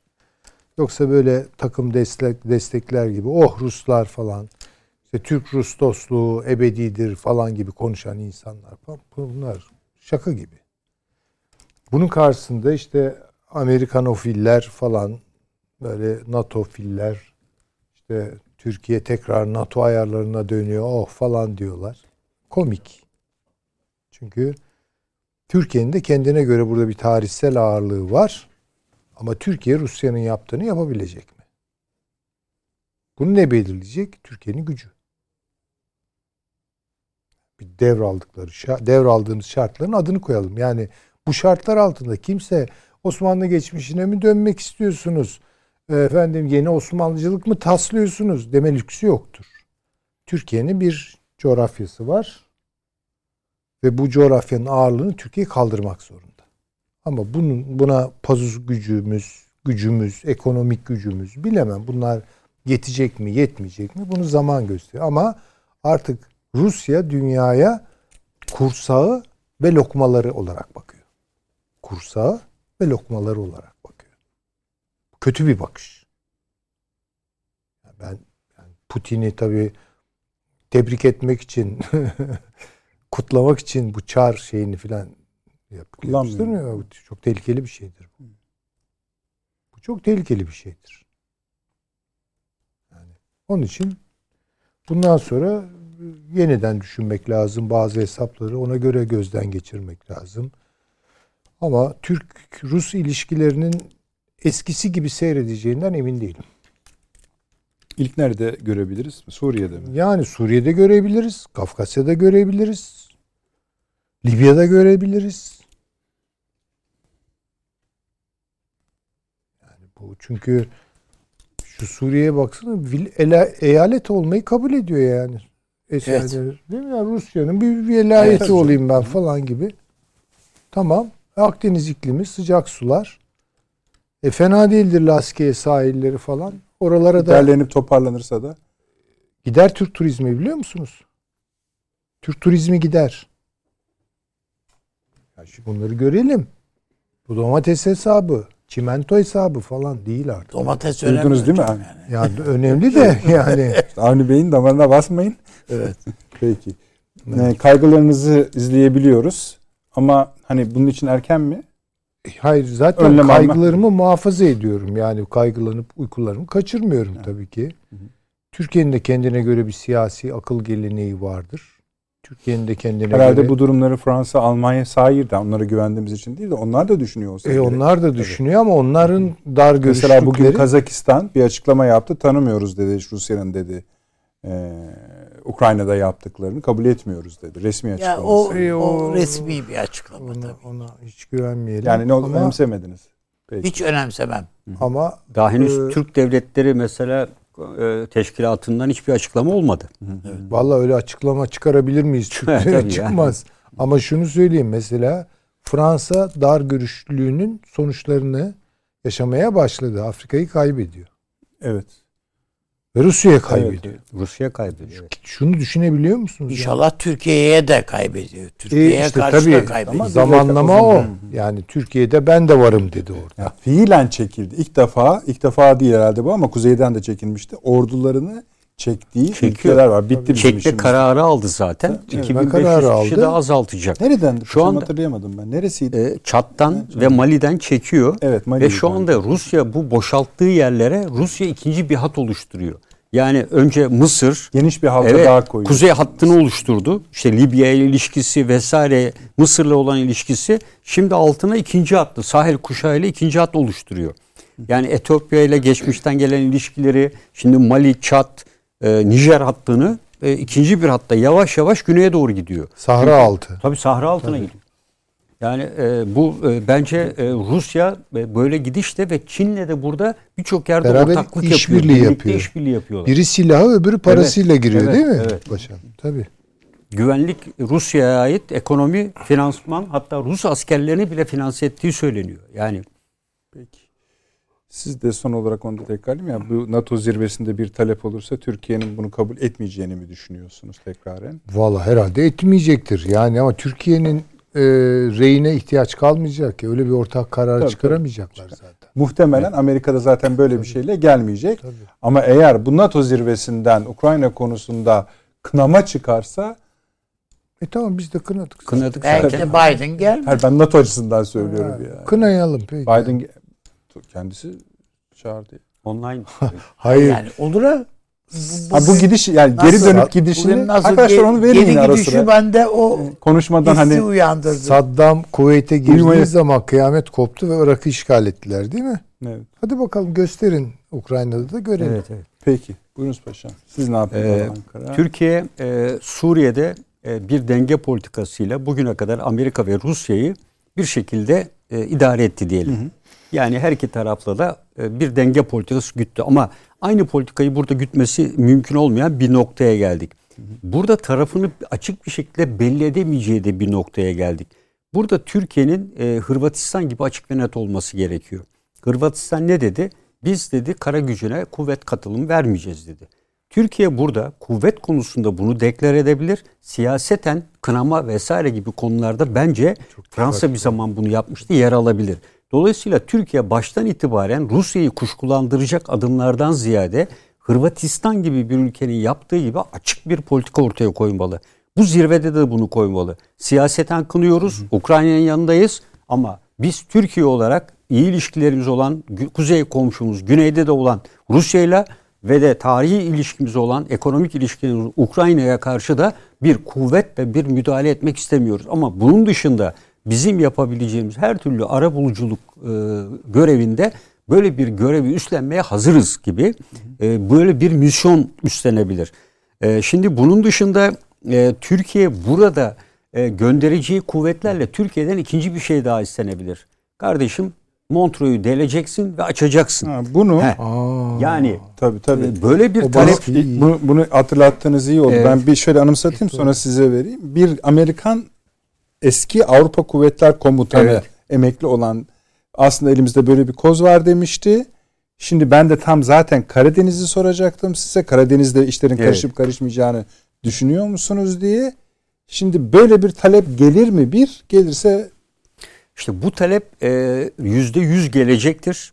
E, çünkü daha evvel Rus raporlarını da yazıyor. Biz Türkiye'nin esasında zaman zaman Montreux'a gözünü kapadığını dediğiniz biliyoruz. tekrara yani neden bu kadar çok? Buyurunuz paşam, No, e. Montreux'u Türkiye'nin arada bir göz ardı ettiğini biliyoruz diyor. Biz bilmiyor muyuz Romanya'ya giden Amerikan gemilerinin Montreux Sözleşmesi dışında kılıf değiştirerek Türkiye'nin işte bilmem kaç ton yerine bilmem kaç ton geçirdiğini. Bunların Amerika'da, e, Rusya'da çıkan makale ve yazılarda yazıyor. E, dolayısıyla biz bunları biliyoruz. Evet bunlar Paris zamanında Karadeniz'de bir güç üstünlüğüne yol açmayan bir süreçti. Ama şimdi Amerika'nın daha evvel söyledik bunu NATO şemsiyetiyle genişletilmiş Karadeniz kavramına karşı Rusya'nın cevap verdiği yakın çevre doktrini var. Dolayısıyla iki farklı güç mücadelesi var burada. Ve bunun son noktası Karadeniz. Çünkü karada Amerika Birleşik Devletleri şu anda yapabileceği çok fazla bir şey kalmadı. Eğer Rusya ile planlı bir daha evvel dediğimiz gibi hani Suriye'de de bir anlaşmayla al vere e, ver gülüm falan gibi bir e, sınırları çizilmiş böyle bir şey olmadığını farz ve kabul ederek Rusya Karadeniz'de bu gücünü asla kaybetmez. Çünkü bundan sonraki hedefi Sivastopol'dur. Sivastopol Ukrayna ile yapılmış olan biliyorsunuz Soğuk Savaş döneminin en büyük liman ve tersanesidir, donanma merkezidir. Sivastopol Rusya çok akılcı bir manevreyle bitmiş olan Soğuk Savaş'ta Sivastopol'un Rusya'nın elinde kalması anlaşmasını oldu bittiye getirerek 19 e, 2046 yılına kadar uzattı. Sivastopol şu an e, Rusya'nın kontrolündedir. Ukrayna'nın denize çıkış noktası bir tek Odessa'dır. Ve bundan sonraki olası bir hedefte Rusya'nın ciddi bir krizde el atacağı yer bence Kiev'den önce Karadeniz'deki güç ve hakimiyetini sağlayacak Odessa merkezli bir güney kıyıları kontrol altında tutma hedefi olacaktır. Çünkü Kiev dediğim gibi bir şehir merkezidir. İkinci Dünya Savaşı şehirlerde o birliklere neler yaşattığını ortaya koyuyor şehirlere girdiğiniz zaman Ukrayna'da şu anda e, iç savaşta ben Ukrayna adına çarpışırım diyenlerin oranı yüzde 24 gibi olsa da siz onun tarihsel açıdan önemli bir bah şehrine girdiğinizde iç dayanışmayı arttırırsınız. Bu e, stratejik bir hedeftir ve Rusya ben Kiev gibi bir şehri kontrol altına almak isteyeceğini düşünmüyorum. Ama Karadeniz'i öncelikle hedefleyecektir. Çünkü Belarus'a koyduğu kuvvetle Santranç tahtası gibi bir kere e, şahı, şeyi e, veziri çok iyi bir yere koydu. Bu vezir her istikamete gidiyor. Polonya'ya da gider, Ukrayna'da gider, Kaliningrad'a gider, Estonya'da gider. Orada durduğu sürece bu ülkelerin hepsi oraya bağlılar. Dolayısıyla doğudaki ve güneydeki esasında manevra esnekliğini sağladı e, Rusya o kuvvetlerle oradaki güçleri karşısında tutacak ve Karadeniz'de ki dikkat ederseniz sadece boğazlardan geçen gemilerin sayısına bakın. Gazetelerden yazdığı kadarıyla tabii bunun dışında. Denizaltılar bilmem neler, e, Hazar flotilesinden gelen gemiler vesaire bunlara baktığınızda oldukça önemli bir güç aktarımı oldu. E, buna baktığınızda bir mukayese ettiğinizde bile o farkı görüyorsunuz arada. Ve Karadeniz'e ciddi bir kuvvet yığdı. E, bütün bunlara baktığınızda Karadeniz'in ben bu kapsamda olası bir savaşta Rusya'nın e, Kare, İstanbul Boğazı çıkışından itibaren Türk karasularından itibaren de olası bir tutuşuyla o bölgeyi kontrol yani başka altına da NATO üyesi ülkeler de biliyorsunuz. Yani onların İngiltere'nin bir e, gemisi var, öbürünün bir iki gemisi Kıyıdaş var. Ama, olanlardan da var. E, ama şunları unutmayın. Bunların her biri şu anda balistik füze tehdidini yaşıyor. Evet. Bakın 6000 kilometre menzilli, diğerleri 350-500 kilometre menzilli ve hiç tespit edemedikleri seyir füzesi veya farklı füzelerden söz ediyoruz. Ve 5 mah, 8 mah gibi hızlara çıkıyorlar bunlar. Tomahawk'ın dedik ya 0.75 1 mah anca. E, bütün bunlara baktığımızda buraya girecek Karadeniz'i çok iyi bilen bir Rusya var. Donanması var. Yıllardır burada e, savaşmış, bu bölgede konuşlanmış, tatbikat yapmış ve bu Karadeniz'i kıyılarını iyi bilen ve kendi ana karasından hava kuvvetleriyle, füzelerle desteklenen bir deniz kuvveti var burada. Siz burayı nereden destekleyeceksiniz? Uçak gemilerinden kalkan atılacak füzeler veya ağır bombardıman uçakları veya Polonya veya işte Romanya'daki konuşlu hava kuvvetleri. Ee, en büyük üssü e, Bulgaristan'da Amerika Birleşik Devletleri'nin hava kuvveti olarak. Romanya'da füzeleri var. Polonya'da füzeleri var. E, Ukrayna'nın da S-400 sistemleri var. E, buna karşı koyacak. Şu anda en gelişmiş sistem olarak bunu görüyoruz. Dolayısıyla bütün bunları ortaya attığınızda e, olası bir deniz savaşıyla asla e, Karadeniz'de Rusya'nın eğer açık deniz olsa farklı olabilir. İşte dediğimiz gibi o zaman uçak gemileri ama Karadeniz gibi bir bölgedeki çıkabilecek olan bir savaşın deniz harekatı karayla bağımlı da kazananın Rusya ol, olacaktır. Bunun dışında e, boğazlar evet e, her zaman için ben burada e, gündemde olacaktır. E, ancak e, Türkiye e, burada e, Rusya da hep söylüyor Türkiye'nin Montre Anlaşması'na sadık olacağını değerli Zaten son zamanlarda sıklaşan evet. bir şekilde Montre vurgusu var. Evet. Hem özellikle Savunma Bakanlığı'nın hem de Dışişleri Bakanlığı'nın demek ki zaten bunun altına çiziyorlar. Evet. Bize bununla hiç gelmeyin ee, gibi. Eğer Türkiye'yi e, Putin bir şekilde cezalandırmak isterse bunu Türkiye'ye saldırarak asla yapmayacaktır. Yapacakları nedir? Güney Kıbrıs Rum yönetimini tanımak olacaktır. Kafkaslar'da Dağlık Karabağ'da olayı farklı boyutlara taşımak olacaktır. Ve bence Rusya İsrail ile olan ilişkileri bahane ederek Suriye'de daha geniş bir alanda kalıcı olmanın da hamlelerini atmaya başladığını düşünüyorum ben. Yani bundan sonra Rusya esasında Fırat'ın batısında belki de kuzeyde dahil olmak üzere burada bu bölgeyi e, Rusya ile birlik şey e, Esad'la birlikte Esad'ın kukla bir e, devlet adamı pozisyonda olarak güneye kadar bugüne kadar Rusya hiçbir şekilde İsrail sınırına gitmemişti.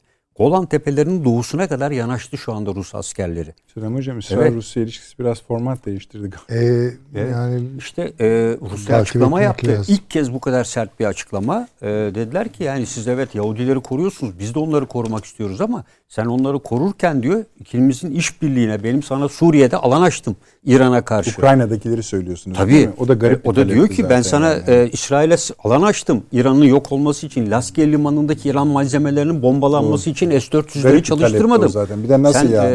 E, bunlara nasıl e, bana bunu yaparsın diyor ve onun için S-400'leri teslim edeceğini açıkladı. Yani eder etmez. Ama güneye S-400 yerleştirdiğini söyledi Suriye sınırına ve kuvvet gönderdi. Hadi buyursun yapsın şimdi bakalım dedi İsrail Hava Kuvvetleri'yle dedi.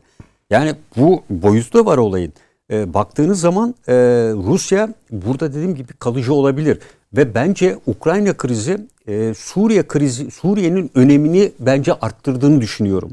E, ve kuvvet çarpanı etkisiyle Çin'i de buraya dahil ederek zaten etmek zorunda kalıyor. Çünkü Çin-Esad ilişkileri tek yol tek kuşağın deniz çıkış yeri Laskiye. Laskiye limanında Çin'le tatbikat yapması da ilginç. Laskiye kendi kontrolünde ve Çin'le orada tatbikat yapacak. Niye? Tek yol, tek kuşağın çıkış noktası Laskiye Limanı. Zaten İran'da Çin var. Aynen. Yani Türkiye'nin evet. nasıl çevrilmiş evet. olduğuna bir bakalım da yani. Tabii. Tabii Türkiye İran anlaşmasında da Amerika'yı daraltan bir şey. Yani e, nükleer süreç devam ediyor ya. Şu anda e, mesela nükleer görüşmeler gidiyor. Yani zaten Türkiye İsrail yani tazelenmesini, normalleşmesini daha iyi anlayabiliyoruz yani. Biraz. E, görüşmelerde yani. İran lehine bir takım mesafeler kat etti. İsrail heyeti geçen hafta Viyana'ya gitti. Evet. Ve şeyler dedi bu Siyonistleri kim getirdi Peki. buraya dedi İranlılar. E, işi bozmak için geldiler dedi. Yani e, ona da dediğim gibi İsrail bakın iki farklı boyutta e, olaya çomak sokmaya çalışıyor. Öbür taraftaki çomağı Amerika vasıtasıyla soktu açık ve net Ukrayna tarafında. Yoksa Rusya'yı karşına almak ister mi? Orta Doğu'da bir denge sağlamışken e, Rusya-Çin ilişkilerinin bu boyuta geldiği bir sürece ve dikkat edin hocam da söyledi İsrail-Çin ilişkilerinde de biraz e, şey var. E, tabii E, ki. ayrışma Ayrılma, var. ayrılma, Tabii. Sürtüşme var yani. Sürtüşme var. Yani bunun zamanlaması da çok önemli. Bir şey mi diyeceksiniz? Yani şu bundan sonra Esad'ı düşünürken e, Rusya'nın valisi olarak düşünmekte Tabii, fayda aynen. var yani. Ve artık hatta bir de şöyle kümeler halinde daha çok düşünmeliyiz. Yani artık sınır tam çizilmiş gibi. Bakın Yunanistan'ın şimdi esamesi bile okunmuyor. Yani şu ana kadar söylediğimiz birçok şeyi belki revize etmek zorundayız bundan sonrası için. Valla Amerika'yı gördük işte revize etti. İyi akşamlar demeden. Avni Bey çok dokundu o. Terbiyesiz Evet, diyecek yani- demedi. Bi- bilemiyoruz. Şimdi belki de fazla küçümsedik. Küçümsüyoruz şu anda Amerika'yı. İşte ama biz de yani Göreceğiz. kendi başımıza yürüyor değiliz ki. Hayır, Çıktı ben, konuştu ben işte. öyle görüyorum yani zaten de çok böyle gözümde böyle ufak. E, Perşembe günü daha bir oluruz yani. Darbe, iki bölünme. Evet. Amerika'yı bundan sonra bekleyen Bunlar önemli. önemli. gelecek bu. Yani Evet, bundan sonra bunları konuşacağız. kendi Darbe ve bölünme. evet. Başka Evet. ülkelerinde yaptığı her şeyin karşılığını Amerika görecek kendisinde. Dünyayı bu hale getirmenin karşılığı. Darbe nasıl olurmuş? Bölünme nasıl Evet. olurmuş? Bunu kendi insanları İnşallah da hocam. yaşayacak. Yani evet. İnşallah paşam. Avni Bey teşekkür ediyorum. Ben de teşekkür ederim. Süleyman Hocam sağ olun. Sağ ağzınıza sağlık. Paşam çok çok teşekkür ediyorum. Eksik olmayınız. Ee, çok fazla eks- e, katkınız var. Çok teşekkür ediyoruz efendim. Sağ olunuz. Bütün sosyal medya araçları üzerinden e, tek tek okunacak, tek tek bakılacak. Hiç şüphe yok ona. Perşembe günü 20.45'te eksik kalan bölümleri tamamlayacağız. Yeni gelişmelere gireceğiz. Bu önemli bir konu işte efendim. Bugün bütününü izlediyseniz gördüğünüz şey şudur. Artık yeni bir düzen var. Bakalım o düzen nasıl bir düzen? Türkiye o düzende nasıl bir yer bulacak kendisine? Bunları konuşmaya tabii devam edeceğiz sizlerle birlikte. İyi geceler efendim.